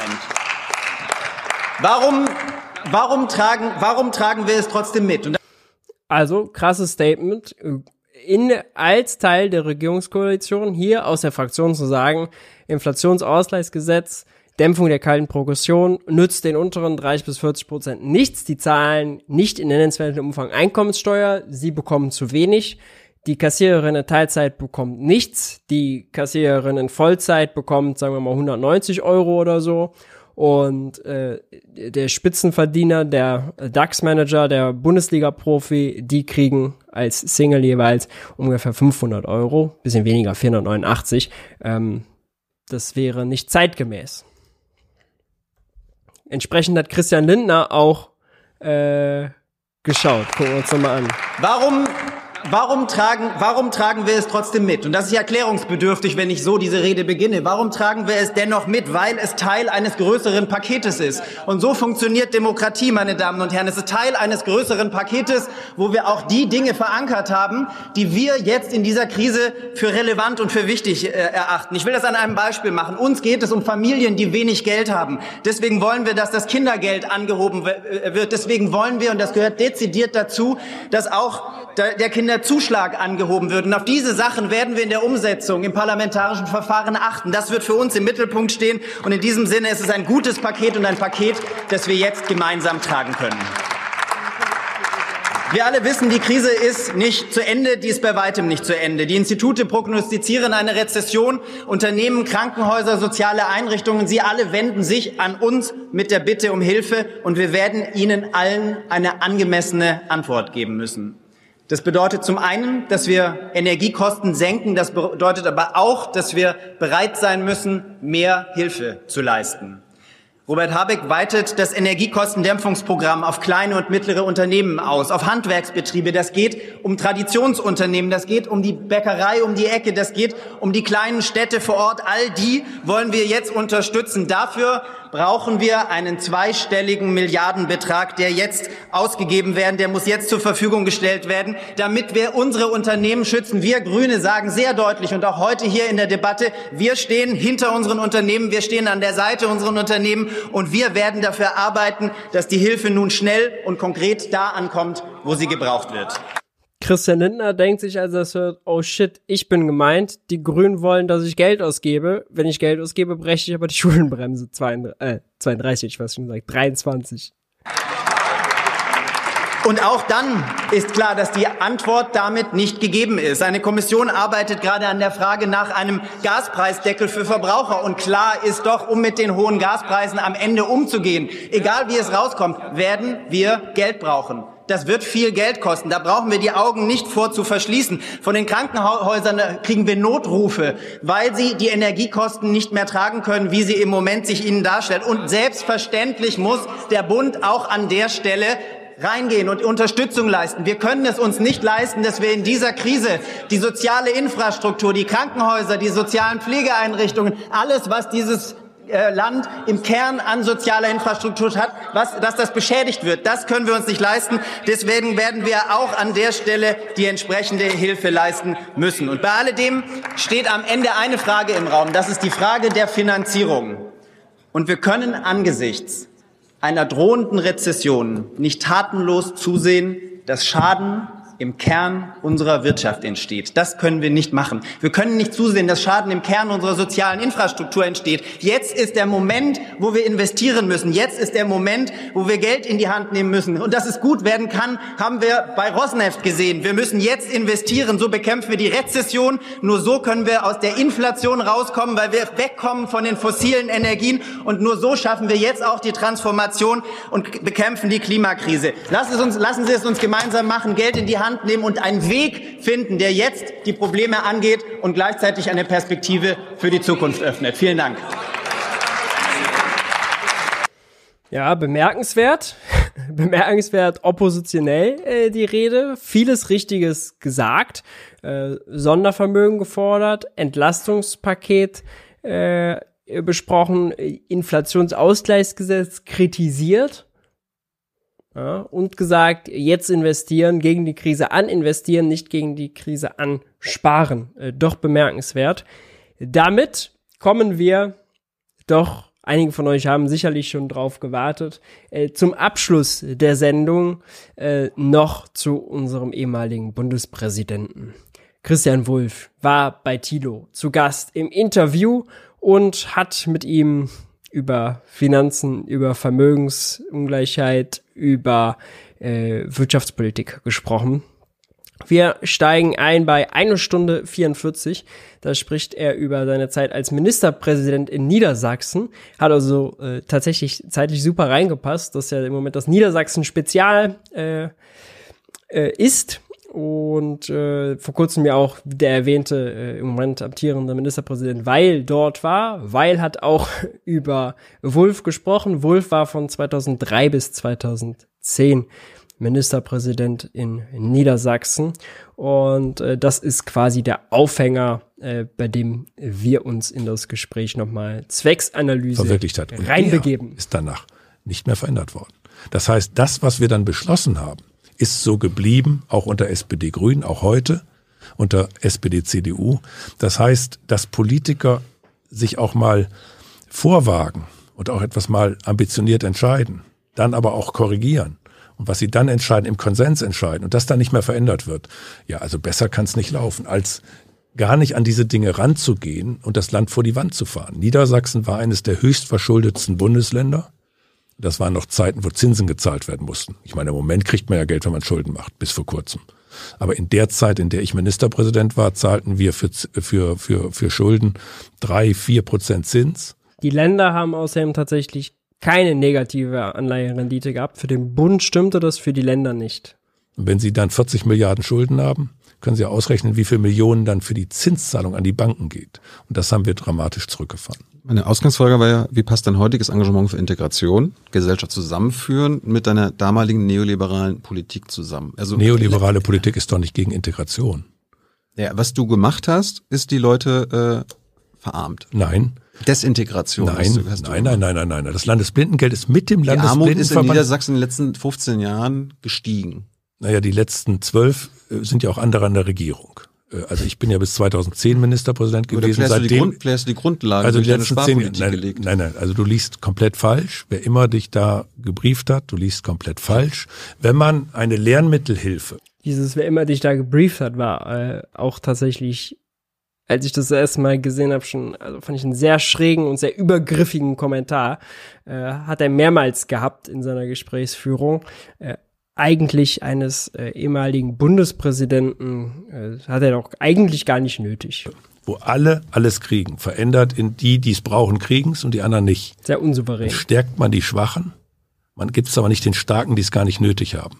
Das heißt, das ist eben Politik. Dass hast du, man hast du keine rigide Sparpolitik durchgesetzt? Ja das klar, aber also Lehrmittelfreiheit, da ging es auch äh, vorher darum, sprich bekommt jeder kostenlos äh, Bücher in der Schule, ja, Lehrmittel, äh, wurde in Niedersachsen eben unter äh, seiner Ära beendet, seitdem gebührenpflichtig. Und nicht zulasten der Schwächeren, Aha. sondern leistungsgerecht die, die es weil ich Geld hab, ausgeben, was man gar nicht hat, ist überhaupt nicht äh klug, weil ich es irgendwann den Leuten wieder nehmen muss. Dieses mit der Bazooka, wir helfen, wir lassen keinen im Stich, ohne zu sagen, dass das, was in die Bazooka reinkommt, von den Leuten erstmal erwirtschaftet werden muss. Ja, wann wurde das denn erwirtschaftet? 450 Milliarden Euro Schulden haben wir für während der Corona-Krise gemacht.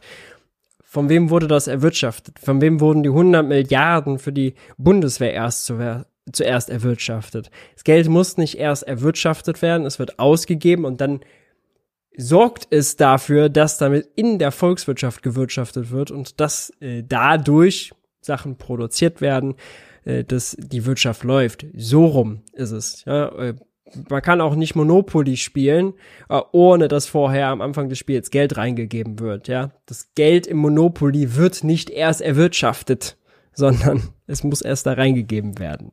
Ja, sonst werden keine Hotels gebaut, keine Häuschen gebaut. Da beim Monopoly-Spiel ist es völlig klar. Erst muss das Geld da rein. Woher kommt es? Aus dem Nichts, aus der Monopoly-Bank. Ja, die Spieler haben es nicht vorher erst irgendwie erwirtschaftet und eingezahlt.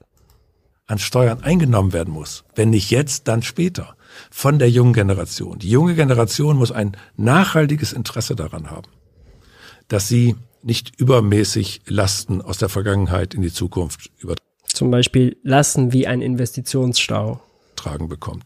Ich habe als Bundespräsident in Lindau vor den Wirtschaftsnobelpreisträgern eine Rede gehalten, nur im Interesse der jungen Generation, wie wichtig es ist, mit dem Geld auszukommen, was aktuell zur Verfügung steht, weil jede Generation soll die Chance haben, das Geld, was eingeht, auch auszugeben und nicht einen immer größeren Teil davon an die Banken als Zinsen zahlen zu müssen. Das heißt, Verschuldung zu hinterlassen, ja. ist die total unsozialste Politik. Und das habe ich nicht gemacht. Ich habe tatsächlich die Neuverschuldung zurückgeführt, immer noch genug Schulden überlassen, aber weniger als andere, die weniger ambitioniert gespart hätten. Die deutsche Wirtschaftsgeschichte, wie quasi die Geschichte in jedem anderen Staat, ist davon geprägt, dass die Schulden, der Bruttoschuldenstand steigt. Das ist schon eine sehr extreme Position, dass er hier nicht mal unterscheidet zwischen sozusagen Schuldenstand im Verhältnis zur Wirtschaftskraft, ja, Schuldenquote, sondern einfach auf Bruttoschulden anspielt. Es gibt keine Generation, äh, die quasi nur das ausgibt, was sie über Steuern einnimmt. Ja? Sonst müsste der Bruttoschuldenstand ja irgendwann mal über irgendeine Zeit äh, stabil gewesen sein. Das ist er aber nicht. Äh, es gab tatsächlich, und das wird jetzt jeder CDUler dann anführen, eine Zeit, da hat Deutschland ein paar Jahre mal den Bruttoschuldenstand, der steht ja jetzt im Moment bei äh, bisschen mehr als 2,5 Milliarden, äh, sorry, Billionen. Und äh, der wurde mal äh, stückweise zurückgeführt unter Wolfgang Schäuble. Da hat er viel gespart, aber am meisten hat er gespart und nur das hat es eigentlich möglich gemacht, dadurch, dass die EZB Nullzinspolitik gemacht hat und er so viel Zinsen gespart hat. Ja, ähm, da konnte er aber selber nichts für. Die EZB hat einfach den Zins festgelegt. Nicht, weil Deutschland so toll gewirtschaftet hat oder sonst noch was, ja, so, das war ein externer Faktor. Ähnlich so wie es jetzt ein externer Faktor ist, dass die EZB die Zinsen wieder anhebt ja, hat nichts mit Schuldenstand Deutschlands oder was auch immer zu tun. Ja. Komplett von außen äh, aufgedröselt. Aufgedrückt, sorry. Glaubst du, dass deine Enkel und meine Kinder irgendwann stolz darauf sind, äh, dass wir zwar einen kaputten äh, Planeten haben, aber keine Schulden, keine Staatsschulden? Nein, wir haben ja immense Staatsschulden. Wir können nicht investieren, weil es hier Politiker gibt, die auf die Schuldenbremse bestehen, auf die mhm. schwarze Null bestehen. Wir deshalb nicht genügend und notwendige Investitionen leisten können. Es wird an weil diese Ideologie der schwarzen Null immer noch da ist. Naja, aber die so du jetzt Ah, das ist wirklich ein äh, guter Punkt. Also den muss man auch immer wieder klar machen, wenn über Belastung der künftigen Generation gesprochen wird, dann stimmt das aus zwei Gründen nicht. Stimmt real nicht, nämlich dass eine kaputte Wirtschaft, dass äh, eine kaputte Infrastruktur, wo nicht rein investiert wurde, eine Abhängigkeit von fossiler Energie, ja, das ist ja das, was wir gerade haben. Wir hätten, hätten wir in der Vergangenheit schon deutlich mehr investiert in Energieeffizienz, in energetische Gebäudesanierung, in Wind und Solar, wären wir jetzt heute gar nicht so krass von diesem Schock betroffen, hätte Putin gar nicht so eine große Macht über uns, ja. Also, Christian Wulff war Bundespräsident und äh, war ja auch äh, eng mit Merkel, dass die haben dafür gesorgt, dass der Schock heute so groß ist, weil sie uns abhängig von Putin gemacht haben und weil sie die Erneuerbaren nicht vorangebracht haben, weil sie ÖPNV nicht vorangebracht haben und weil sie Energieeffizienz nicht vorangebracht haben. Ja? Das ist die Last, die wir heute davon tragen. Niemand von uns, niemand von uns hat irgendeine Last dadurch, dass es Schulden aus der Vergangenheit gab. Ja? Warum auch? Denn was sind denn Schulden des Staates? Der Staat leiht sich ja nicht Geld von äh, Becker Lutze und mir und euch und Tilo, wenn er Schulden macht, sondern ähm, der Staat verkauft Anleihen an Banken. Banken bezahlen mit Guthaben, was sie bei der Zentralbank haben. Zentralbankguthaben entstehen aus dem Nichts. Ja? Das ist das Monopoly-Geld, was quasi reingegeben wird.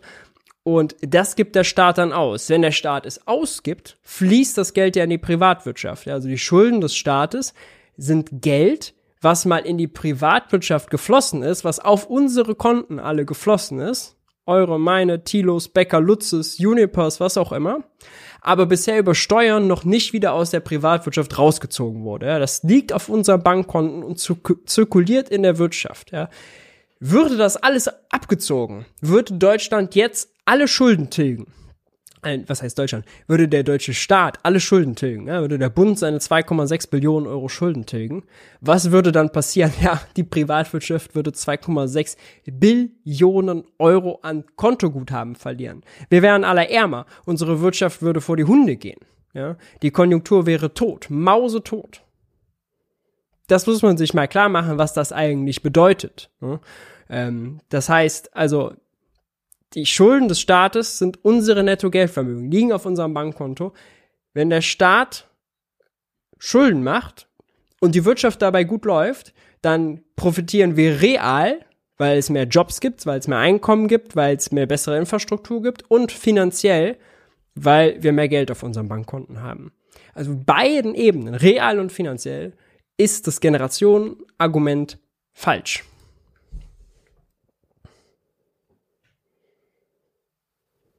Auch propagiert. Solange jetzt eine Bundesregierung mal eben 12, 15, 20, 25 Milliarden zur Absicherung eines Konzerns. Das Geld ist ja da.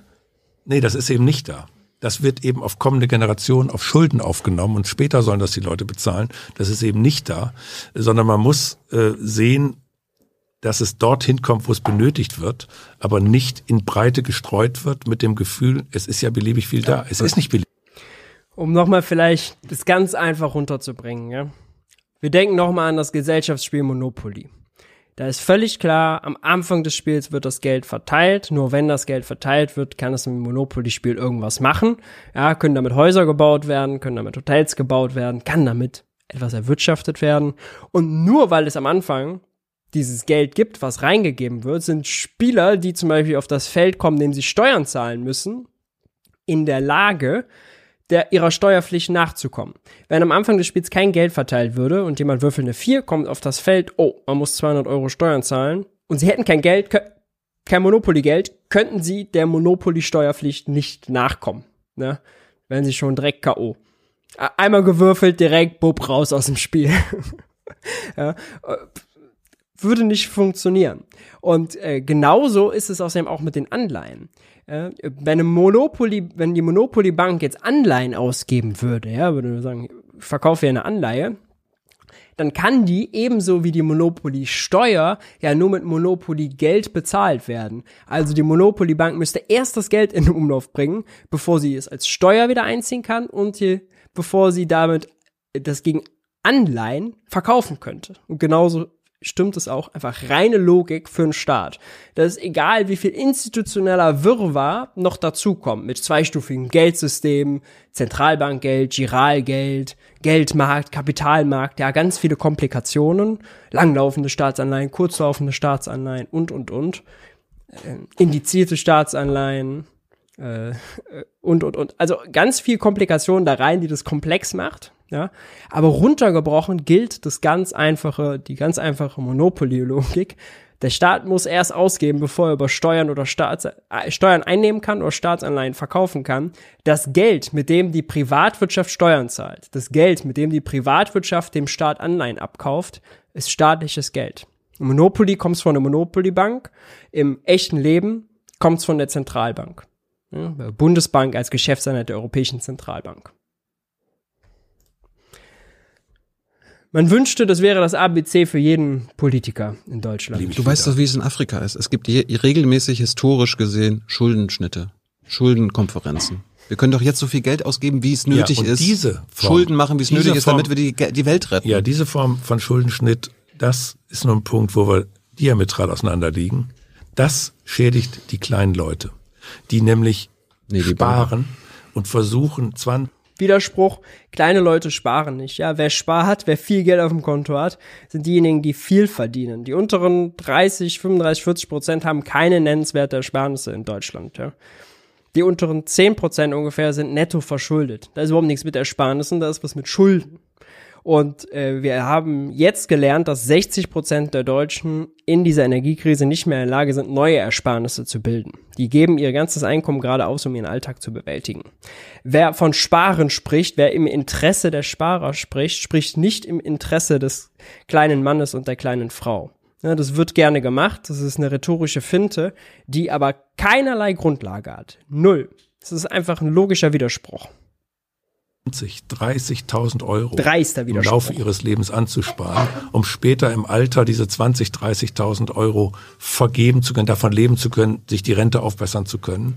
Und die, die werden im Grunde genommen dadurch getroffen, dass das Geld dann nur noch die Hälfte wert ist oder ein Drittel wert ist.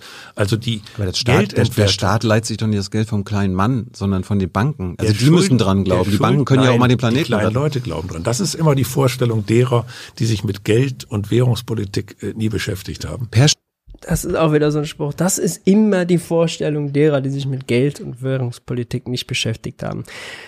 Ah, man würde ja sich wünschen, Herr Wulff, ja, also Sie wären irgendwie entsprechend da. Kompetent sind Sie aber leider nicht. Steinbrück und Merkel haben da 2080 also hingestellt. von Jura auf VWL umstellen ja, sollen und hättest VWL und zwar gerade Geldwertstabilität, Finanzpolitik studieren sollen und da Geldwertstabilität, Finanzpolitik stabilit äh, äh, studieren. Geldwertstabilität studieren. Ja, ja, man kennt's. Auch hier ist also seine Inflationstheorie, um das mal zu übersetzen. Inflation kommt, wenn es mehr Geld gibt. Ja? Es gibt eine Gütermenge, die ist in seiner Logik fix und es gibt eine Geldmenge. Und wenn man die Geldmenge erhöht, zum Beispiel weil der Staat, sagen wir jetzt Hartz IV verdoppelt, ja, Leute mehr Geld, dann trifft mehr Geld auf die gleiche Gütermenge. Das heißt, jedes einzelne Gut wird teurer und jeder einzelne Geldschein weniger wert. Das ist seine Theorie. Ja, die lernt jeder äh, Großhandelskaufmann auch in der Berufsschule. Äh, dann äh, wenn man mal zwei Stunden die Woche irgendwie äh, Sovi und Finanzpolitik oder so hat, aber die ist mit der realen Welt nicht in Einklang zu bringen. Ja. Denn äh, es ist nicht so, dass die Gütermenge fix ist und es ist nicht so, dass äh, jede, jede Ausgabe gleich inflationär ist und also es, äh, diese Logik scheitert an ganz vielen. Äh, die Geldmenge an sich als Stapel macht sowieso nichts, ja weil Becker Lutze weiß gar nicht, wie groß der Stapel ist. Der macht seine Preispolitik nicht daran. Becker Lutze macht seine Preispolitik wie folgt. Der guckt, was kostet es, ein Brötchen zu produzieren. Und dann guckt er noch, was, was braucht er an Marge und was kann er sich im Vergleich zur Konkurrenz leisten. So. Und dann, Pi mal Daumen, legt er die Preise fest. Ja, äh, Becker Lutze ruft keine Geldmengenstatistik auf, um seine Brötchenpreise zu bemessen. Ja.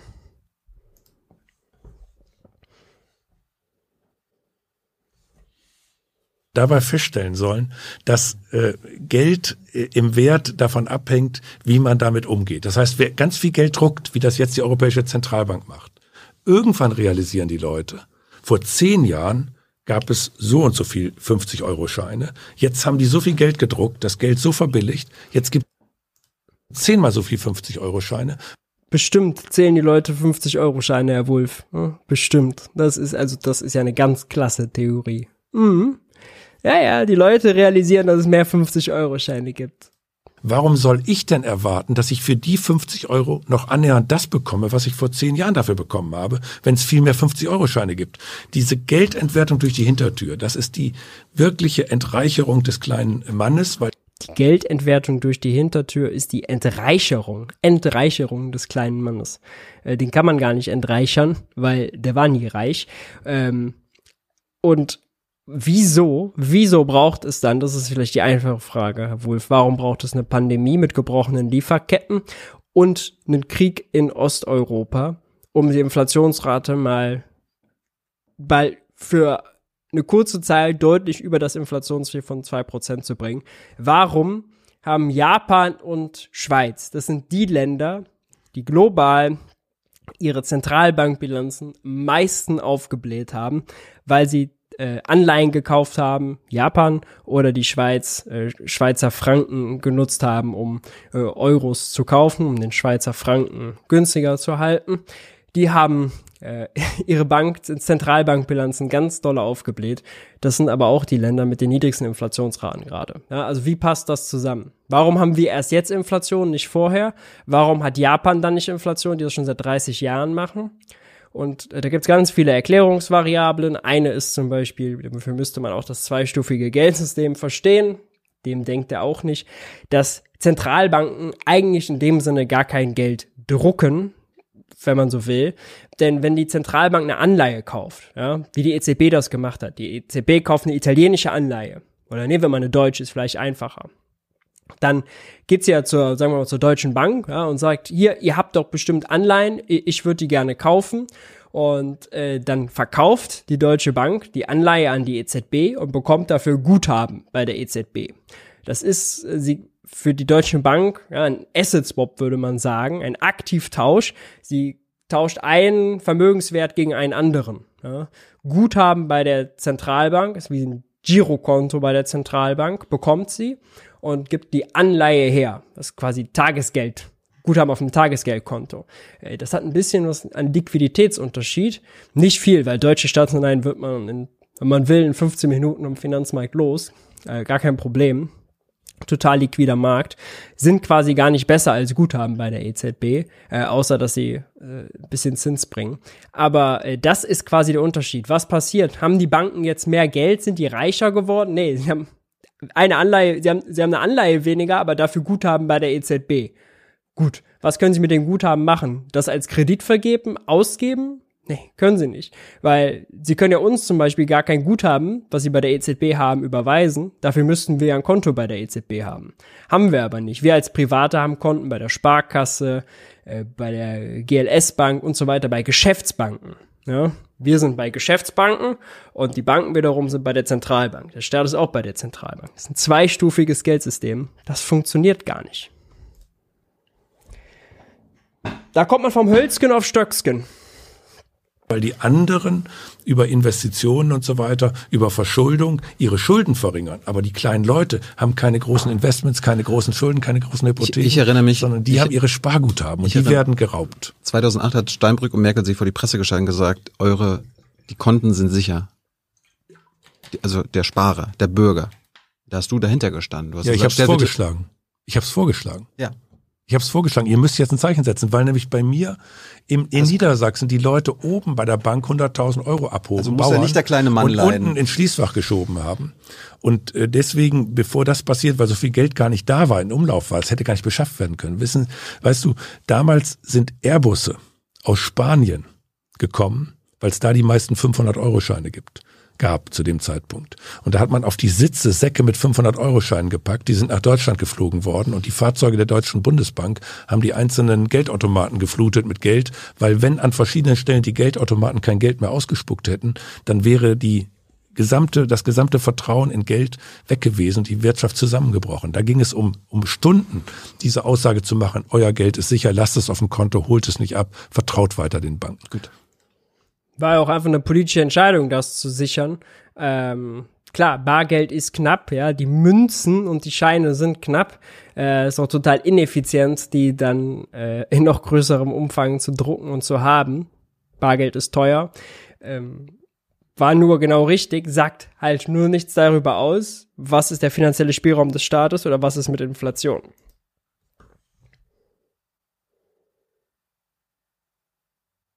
Also Geld ist ein Thema von Vertrauen und das Vertrauen beinhaltet den sinnvollen Umgang mit Geld und nicht das Verprassen und Drucken von Geld.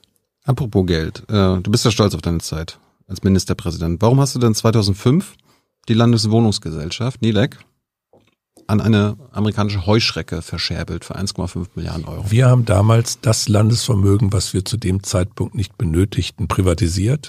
Auch die Spielbanken, auch anderes. Ihr habt keine, keine Landesbauwohnungsgesellschaft benötigt? Später, zu dem Zeitpunkt nicht. Äh, später hat sich herausgestellt, dass der Staat in diesem Bereich viel stärker einsteigen muss. Ich glaube, dass die Städte, die ihre kommunalen Wohnungsbaugesellschaften privatisiert haben, die Länder, das im Nachhinein häufig bereut haben. Du auch? Ich glaube, ich, ich bin nicht so im Bilde jetzt, was in diesem Bereich heute mit diesen Wohnungen äh, ja, ja. stattgefunden hat. Ihr habt, die, ihr habt die für 1,5 Milliarden Euro verkauft. Das waren in, so circa 30.000 Wohnungen in Niedersachsen. Wenn du mal runterrechnest, das ist 5.000 Euro pro Wohnung. habt ihr an diese Heuschrecke verkauft? Ich kenne diese Bestände jetzt nicht der Wohnung und so weiter. Ich finde auch nicht. Aber die, die äh, Zahl, du rennst ja an die Zahl mit 1,5 Milliarden. Ich, hat, mit, hat mit den Beständen nichts zu tun. Das ist einfache Mathematik. Ich kenne mich jetzt nicht alle Privatisierungs. Kann, kann jeder googeln, ist es. Ja, ja, ja. Also ähm, Stefan Weil hat vor ein paar Tagen hier gesessen und hat gesagt, das, ist, das war eine Schweinerei, was du da gemacht hast. Also es haben viele Kommunen da. Das ist die Scholz-Taktik, die Scholz-Taktik. Ah, ich kann mich nicht erinnern. Oh, da ist eine, oh, da ist eine Gedächtnislücke. Als äh, ihre Wohnungsbaugesellschaft Geheimratsecke und Gedächtnislücke. Äh, man setzte darauf, dass die schneller investieren, schneller äh, renovieren, als die Länder, die klamm waren, die äh, verschuldet waren. Äh, ob man heute, wenn man das wissenschaftlich betrachtet, war es richtig, was falsch. Es kann sein, dass man heute zum Ergebnis kommt, es war falsch. Was sagst du denn? Aber ich müsste mich mit dieser Frage nochmal näher beschäftigen. Mhm. Es könnte sein, dass ich danach sage, es war falsch, man hätte es nicht machen sollen. Aber wozu führt das, was wir jetzt gerade machen? Dass man eben, über Fehler eben, spricht und dass man ja, vielleicht aber, äh, Privatisierung es, vielleicht es, auch mal. Es kann auch zur Folge, viele Privatisierungen waren sehr erfolgreich. Es kann, viele nur, nicht. es kann nur zur Folge haben, und das ist das, was ich ja jetzt beobachte seit vielen Jahren, dass derjenige, der nichts macht, das große Vorbild ist und derjenige, der was macht, der Idiot ist. Dieter Halle, Hallervorden hat mir gesagt, Herr Wulff, ich nehme jetzt mal zur Seite, was Sie da gerade erleben, das erinnert mich jetzt ein bisschen an unser Gespräch. Also nichts machen ist total einfach. Niedermachen, das wisse er als Kabarettist. Niedermachen sei überhaupt relativ einfach. Ich kritisiere doch nicht, dass Aber du, nee, dass du nicht, langsam, langsam. Ich wollte zu Ende sagen, was Dieter Haller vorhin gesagt hat. Selber machen. Das ist die Herausforderung. Und die richtig große Herausforderung ist, selber besser machen. Also in der jeweiligen Phase, Weise, in der jeweiligen Phase etwas zu machen, etwas ambitioniert, engagiert zu machen. Ja, Leute, werdet doch mal Ministerpräsident in Niedersachsen, macht es besser, statt nur rumzunörgeln. Also wirklich, ja. Oder Bundespräsident. Also, wir sind ein freies Land, ja, da kann doch jeder, jeder seines eigenen Glückes Schmiedes, kann doch jeder Bundespräsident werden, wenn er nur will, wenn er sich nur genug anstrengt, ja. Wenn Ach, er nur Geldwertstabilität studiert hat den Tipp habt ihr eben bekommen. Wenn er das macht, dann habt ihr vielleicht eine Chance. Hm, ob man dazu politische Netzwerke braucht, äh, uh, weiß ich gar nicht. Äh, wie ist denn der da rangekommen? Ja. Und äh, davon nach Möglichkeit in der Mehrzahl der Fälle richtig zu liegen und in der ganz klaren Minderheit falsch gelegen zu haben, ist für mich tausendmal besser, als so gut wie nichts zu machen, weil man dann auch nichts falsch machen ich habe ja, könnte. Ich habe ja nicht suggeriert, dass du hättest nichts machen sollen, sondern ja, das ist dass die du Konsequenz, die, wenn man Kram, dann sieben Jahre anguckt nicht hättest machen sollen. und jetzt sozusagen sagt, jetzt versuche ich mal quasi an bestimmten Stellen nun quasi das Gesamtbild äh, zu verdunkeln. Äh, natürlich äh, ist es sicher interessant, wenn mal jemand mit den zehn Jahren und den zehn Jahren, den zehn Jahren sich beschäftigt Klar. und guckt, wie war das? Die Arbeitslosigkeit ging runter, die Verschuldung ging runter, bei den Bildungsabschlüssen wurden wir besser, in der Arbeitslosenstatistik Statistik rückten wir nach vorne von den Zahlen her, weil sie niedriger wurde. Das gesamt zu bewerten, das ist jedermann äh, sozusagen möglich. Aber wenn man quasi das so macht, wie du es jetzt machst, dann wirst du erleben die nächsten Jahrzehnte, dass sich keiner mehr in die Politik begibt, dass keiner mehr in der Politik Entscheidungen trifft, dass keiner mehr in die Akte was reinschreibt, was durchdrückt, was entscheidet, sondern jeder sagt, wenn ich mich da raushalte, wenn ich es laufen lasse, wenn ich es der Nachwelt überlasse. Ich wollte nur schauen, ob weil Politiker in politischen Interviews kritisch hinterfragt werden. Ich meine, also das als ehemaliger Bundespräsident rauszuhauen, also das, man weiß nicht, ob das Satire ist oder ob das äh, schon fast zynisch, ich muss schon fast sagen, dass es zynisch ist. Also kann nur den Kopf schütteln, tatsächlich. Du. Nur Hofberichterstattung für die Macher in der Politik, ja, die ja alle für uns sorgen. Und dann, wenn man sich schon nicht kritisch damit auseinandersetzt, also das ist auch, das ist auch für ein Demokratieverständnis, was dahinter steckt, ja. Also bloß nicht die Macher in der Politik auf ihre Fehler ansprechen, nicht kritisch sein, nee. Gehört uh. zur Meinungsbildung scheinbar nicht dazu. Für deine neoliberale Politik mittlerweile quasi eine andere, eine andere Sicht drauf hast. Also ich glaube, dass ein Land nicht auf Dauer über seine Verhältnisse leben kann. Und deswegen war es richtig, äh, die Ausgaben den ein. Deutschland lebt seit Jahren unter seinen Verhältnissen. Wir produzieren viel mehr, als wir konsumieren, denn wir haben einen riesigen Exportüberschuss. Ja? Wir arbeiten für andere. Wir arbeiten, um Sachen zu produzieren, die andere dann konsumieren. Wir leben real gesehen ja, äh, unter unseren Möglichkeiten. Wir könnten äh, alle real viel, viel mehr Wohlstand haben, weil wir ja viel, viel mehr produzieren, als wir konsumieren. Einnahmen anzupassen.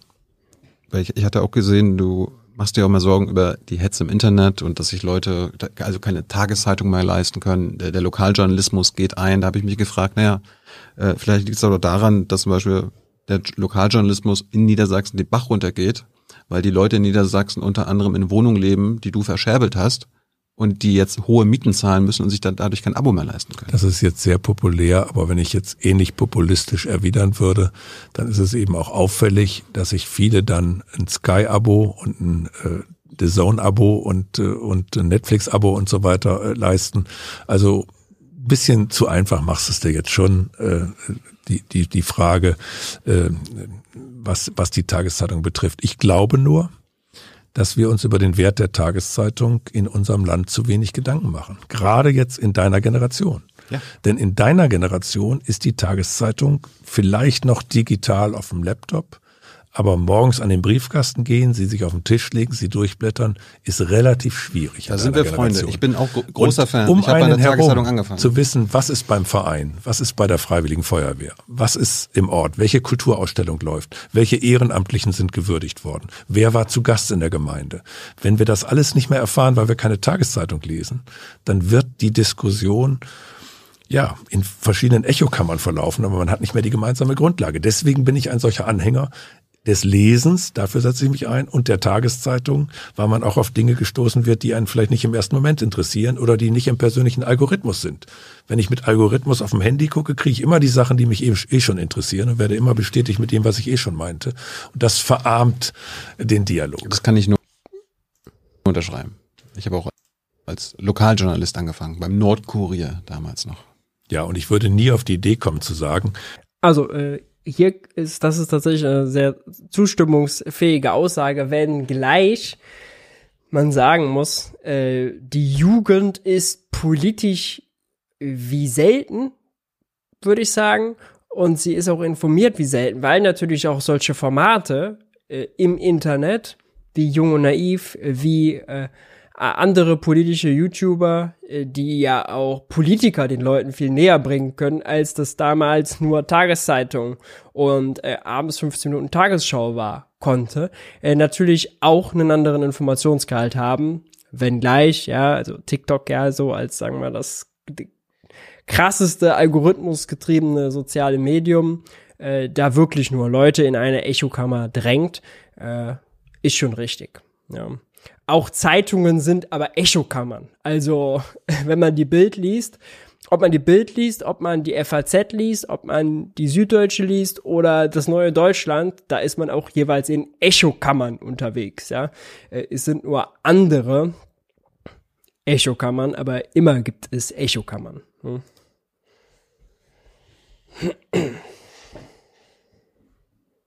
Seitdem sind die Leserzahlen auch in deiner Zeit zurückgegangen. Und das hätte unmittelbare Ursache durch das, was du dort geschrieben hast. Das wäre mir dann zum Beispiel zu einfach. Naja, aber die Armut hat ja zugenommen. Und wenn jetzt gerade vor, Nein, die Armut hat nicht zugenommen. Das ist nicht wahr. Niedersachsen hat äh, eine viel geringere Arbeitslosigkeit gehabt, als ich aufhörte, als zu dem Zeitpunkt, als ich begann. Nein, das ist der entscheidende Maßstab. Erwerbseinkommen. Armut nicht? Und die Armut hat nicht zugenommen. Die hat abgenommen. Das ist aber ein Maßstab. Du meinst gerade Maßstab. Armut ist kein Maßstab? Doch. 1,3 Millionen Menschen Armut, leben in Armut. Die Armut bemisst, ja, die Armut bemisst sich ja.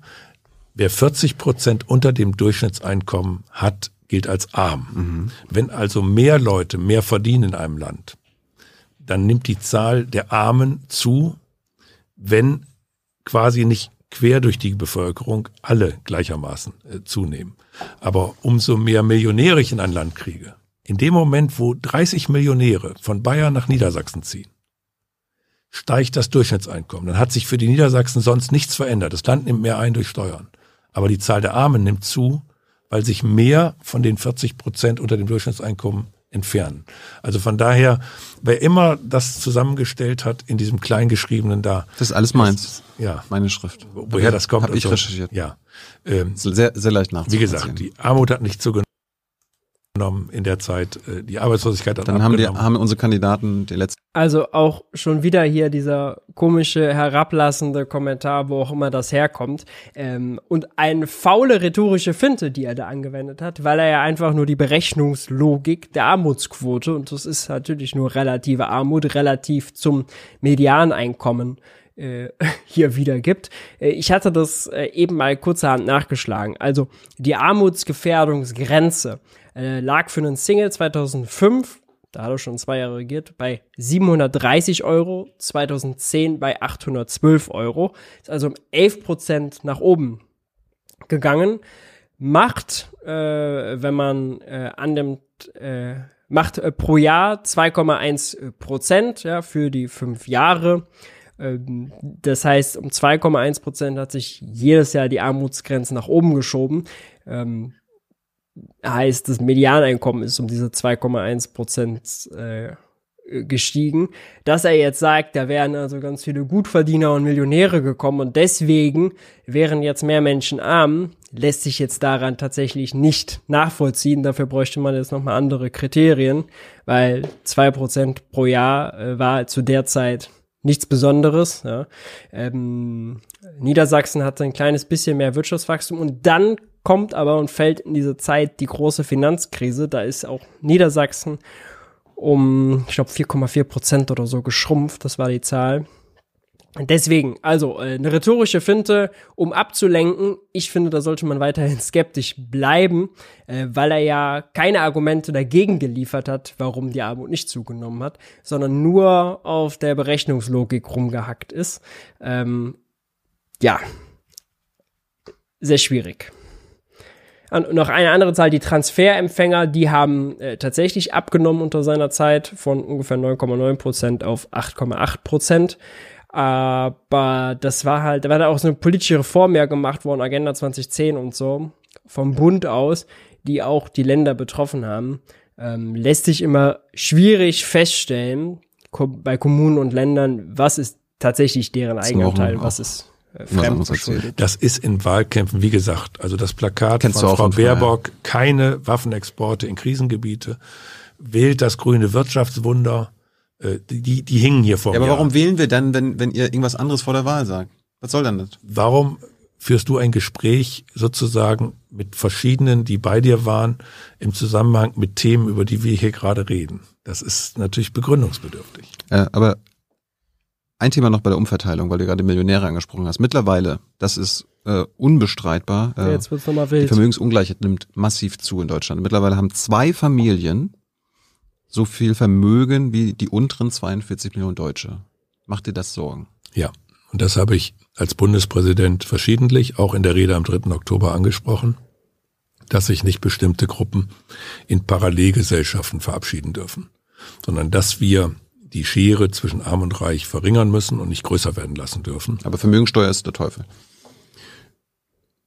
Also jetzt muss ich natürlich auch mal sagen, vielleicht ist es auch einfach so, du hattest noch keinen Altbundespräsidenten hier, sonst hätten dir Horst Köhler und Joachim Gauck gesagt, dass es einfach gut ist, wenn auch Altpräsidenten sich zu vielen Themen äußern, aber dass es sicher nicht gut ist, wenn sie zu allen tagesaktuellen Fragen sich äußern, wie in ihrer Zeit, als sie parteipolitisch aktiv waren, unterwegs waren.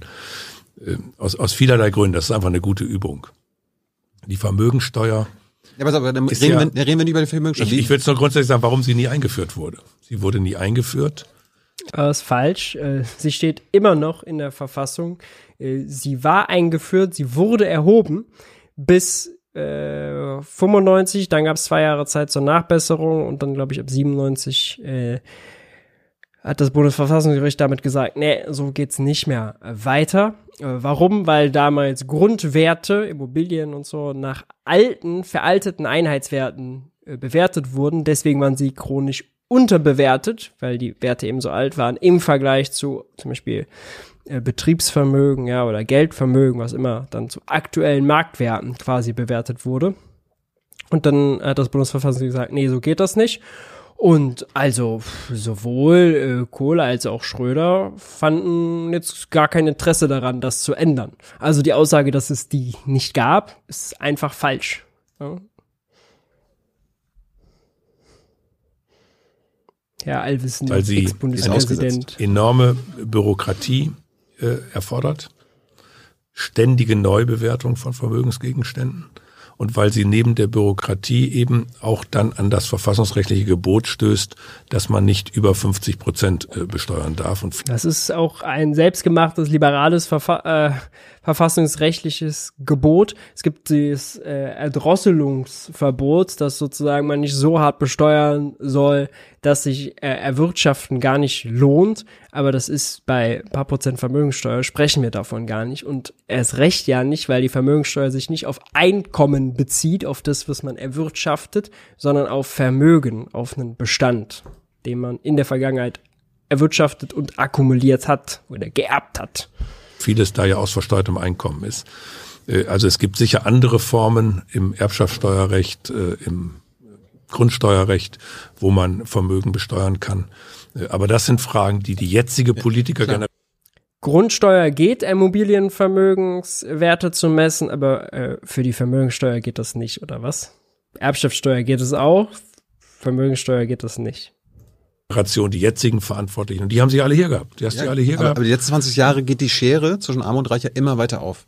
Also wir, wir schaffen es noch nicht mal, sie aufzuhalten, dass es nicht mehr weitergeht. Und das Ziel Richtig. wäre ja, dass, dass sie zusammengehen. Ja, ich wünsche mir, dass die Parteien, und ich glaube, es tun sie auch alle, ich sehe es auch bei der CDU, CSU, dass sie sich darüber Gedanken macht. Bei der FDP nicht. Wege findet, äh, dass, äh, dass sie die, dieses Auseinanderfallen der Schere äh, wieder zusammenführen. Weil ich meine, du hast den geilen Satz gesagt äh, bei Phoenix 2020, 2. Oktober.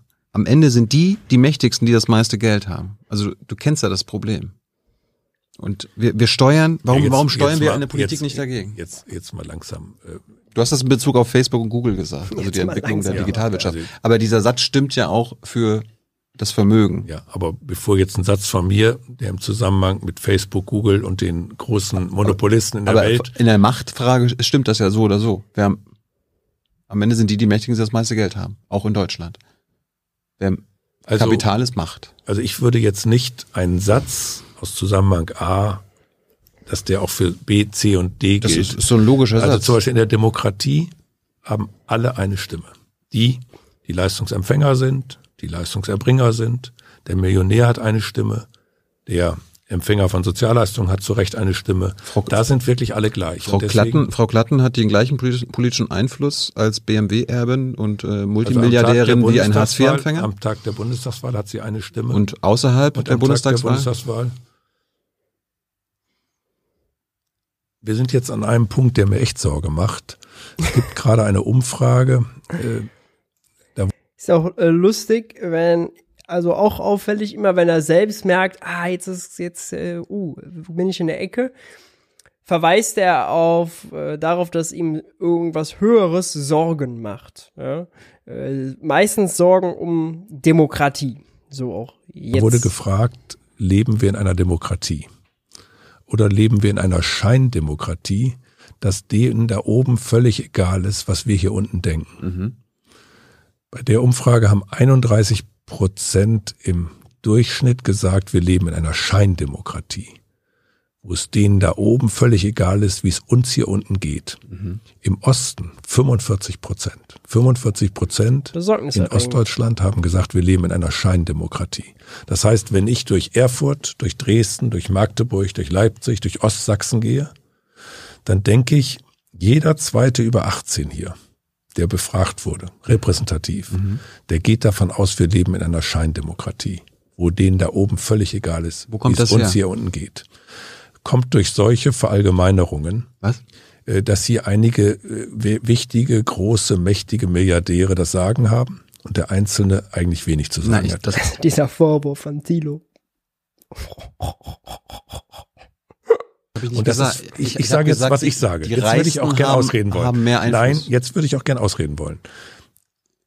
Den Mitbürgern, den Menschen in Deutschland zu vermitteln, dass alle am Tag der Wahl geheim, gleich, unmittelbar das gleiche Stimmengewicht haben und dass die Politiker das wissen Politikerinnen und Politiker wissen, dass ihr Schicksal, ob sie in der Opposition sitzen, ob sie in der Regierung sitzen, ob sie überhaupt im Parlament sitzen, ob sie unter fünf Prozent sind, davon abhängt, wer sie am Wahltag wählt.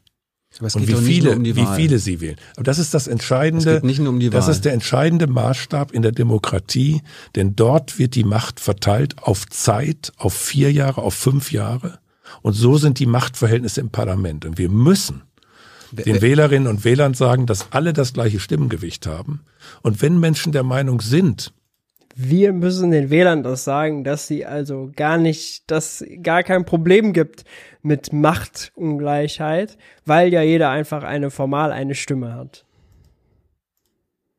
Wäre gespannt zu äh, wissen, wie er erklärt, dass vor allem die Leute sind, die einen kleinen Geldbeutel haben, die äh, nicht wählen gehen. Ja, also dass Nichtwähler diejenigen sind, die sich sozial und ökonomisch von dem System verabschiedet haben, weil sie sagen, meine Interessen werden da so oder so nicht vertreten. Ähm, wie er das wohl erklärt. Hm. Gucken alle jung und naiv und sind dann ganz skeptisch, weil sie, weil sie Tilos Fragen lauschen. Was für eine Realität. Es soll sich etwas ändern. Dann können Sie sagen, es muss sich etwas ändern, dann ändert sich gar nichts. Sondern dann müssen Sie dafür etwas tun, dass sich was ändert und zum Beispiel dafür werben, A, B oder C zu wählen, die Ihren Vorstellungen entsprechen. Das ist Demokratie. Und ich finde das ganz gefährlich, was du jetzt machst, dann, dann mit diesem allgemeinen Populismus hast, aus einer Stimmung nein, nein, nein, heraus, wo man Leute bedient. Dann hast du mich falsch ich verstanden. Ich rede nicht, das, ich, ich rede nicht das. über den Wahltag. Natürlich ist jede Stimme gleich. Ich rede davon, was danach passiert. Im Bundestag. Ist ja auch trivial, dass jede Stimme gleich ist. Also das, man kann Thilo gar nicht so falsch verstehen, als dass man ihm das unterstellt. Das ist einfach nur wieder ein billiger Rhetorik-Move. Danach. Wer, wer, nimmt Einfluss auf unsere Parlamentarier und auf die Bundesregierung? Sind es die Armen genauso wie die Reichen? Oder schaffen es reiche Lobbygruppen, sich besser mit ihren Interessen durchzusetzen als Arme und äh Meine Erfahrung jetzt, da bin ich ja ein paar Jahre älter, ja. dass äh, die im Parlament genau abwägen, was ist gut für unser Land, weil sie wissen, was ist gut für unser Land, was ist gut für Ende die Karriere, auch gut, auch gut für die Partei, die das durchsetzt, weil die Menschen dafür ein feines Gespür haben. Läuft es in die richtige Richtung, läuft es in die falsche Richtung. Und die Frage, was ist gut für unser Land, das dominiert die Entscheidung. Im Indirekten ist es dann auch gut für die Partei, die das macht und auch für den Politiker, der das vertritt. Aber das Allgemeinwohl, was ist gut für unser Land, das dominiert die Entscheidung. Und bevor man die Entscheidung trifft, muss man sich mit allen unterhalten. Ich finde es ganz problematisch, dass die man kennt's, man kennt's, ja. Die Politiker, die sich mit denjenigen unterhalten, die uns die U-Bahn sauber machen und so weiter und so fort, ja. Kann man mal fragen, die Friseurinnen und die Kassiererinnen, was sie für ein Gefühl haben, wie viel politischen Einfluss und wie viel politische politisches Gehör sie haben, ja, je nach Geldbeutel mal fragen, was für, wie das Gefühl ist, wie die Interessensvertretung da ist und wie oft sie gefragt werden. Könnte schockierend sein für den Herrn Ex-Bundespräsidenten. Vorsitzende der Europäischen Kommission, Frau von der Leyen, jetzt ein tolles Programm macht, Green Deal, gegen den Klimawandel, für den Klimaschutz, toll, super ambitioniert, dass aber die 13 größten Chemieunternehmen Europas ihr geschrieben haben sollen, ich muss dem noch nachgehen, wir möchten gerne mit Ihnen reden, weil wir sind ja auch ganz stark daran beteiligt und müssen das mittragen. Und wenn wir hier verschwinden in Europa, dann wird es anderswo gemacht und dann wird es zu schlechteren Bedingungen gemacht. Also wir möchten mit Ihnen reden. Und dann die Kommission sagt, nee, das macht uns angreifbar, das macht uns anrüchig, wenn wir mit den Chemieverbänden, Unternehmen reden. Das tun wir leider lieber nicht. Das fände ich viel katastrophaler zur Demokratie gehört auch Lobbyismus, gehört auch Lobbytum, gehört auch Interessensvertretung. Ich vertrete als Präsident des Deutschen Chorverbandes die Interessen der Chöre in Deutschland bei allen Bundestagsfraktionen und versuche mit denen in Kontakt zu treten, damit die Chöre gerettet werden, die in der Pandemie gelitten haben. Ich trete für die Interessen der Multiple Sklerose Kranken ein als Lobbyist, damit die abseits stehenden in die Mitte der Gesellschaft. Du bist jetzt nicht Vorsitzender der deutschen Familienunternehmer, die sich rigoros gegen alles, was mit Umverteilung zu tun hat, es ist aber wichtig, dass die Politik, es ist aber wichtig, dass die Politik sich die anhört, weil die meisten Arbeitsplätze und Ausbildungsplätze in Deutschland, die unterhalten Familienunternehmen. Die, die sollen sich anhören, aber es ist immer so. komisch, dass seit 20 Jahren die sich immer mit ihren Interessen durchsetzen. Das weiß es ich gibt keine Vermögensteuer, es gibt keine Erbschaftssteuer. Bei der Erbschaftssteuer sehe also keine, keine, keine gute Bei der Erbschaftssteuer sehe ich, dass der Verband der Familienunternehmer gegen diese Erbschaftssteuerreform war, die am Ende beschlossen wurde. Man hat sich gegen die durchgesetzt. Aber dass die Familienunternehmer sagen, wir möchten, dass von Generation zu Generation vor allem das Unternehmen bleibt, das ist ein totaler Vorteil Deutschlands. Der kenianische Botschafter gestern, der hatte als erste Frage, erklären Sie mir den deutschen Mittelstand. Ja, natürlich, natürlich, natürlich. Ja, äh, das geht jetzt noch äh, so ein kleines bisschen so weiter. Wir sind schon bei zweieinhalb Stunden angekommen. Und äh, das war, heißt, wir haben heute gab bei Jung und Naiv sechseinhalb Stunden insgesamt äh, Stream, Livestream. Äh, das ist doch nicht schlecht. Äh, das ist nur möglich dank eurer Unterstützung. Hier nochmal die Details eingeblendet, wenn ihr Jung und Naiv unterstützen wollt, äh, damit es all diese Formate gibt. Wir sind hier bei Wirtschaftsbriefing heute am Ende. Eigentlich gibt es immer noch eine Rubrik für naive Fragen. Das schaffen wir jetzt aber leider nicht mehr. Nächste Woche holen wir das nach. Da machen wir es mal ausführlich über eine längere QA-Session. Äh, verspreche ich euch. Nächste Woche zur selben Zeit am selben Ort um 21 Uhr. Danke, dass ihr da wart. Ähm, bleibt jung und naiv gewogen. Äh, bei finanzieller Unterstützung, das hätte ich noch sagen sollen, äh, landet ihr, werdet ihr verewigt. Ein kleines Dankeschön dafür. E Im Abspann äh, eines jeden Videos und den Abspann gibt es jetzt. Ich hoffe, wir sehen uns nächste Woche. Wenn euch das Video gefallen hat, lasst unbedingt ein Like da. Schreibt in die Kommentare, wie ihr es fandet. Ähm, wir sehen uns nächste Woche. Macht's gut. Ciao, ciao.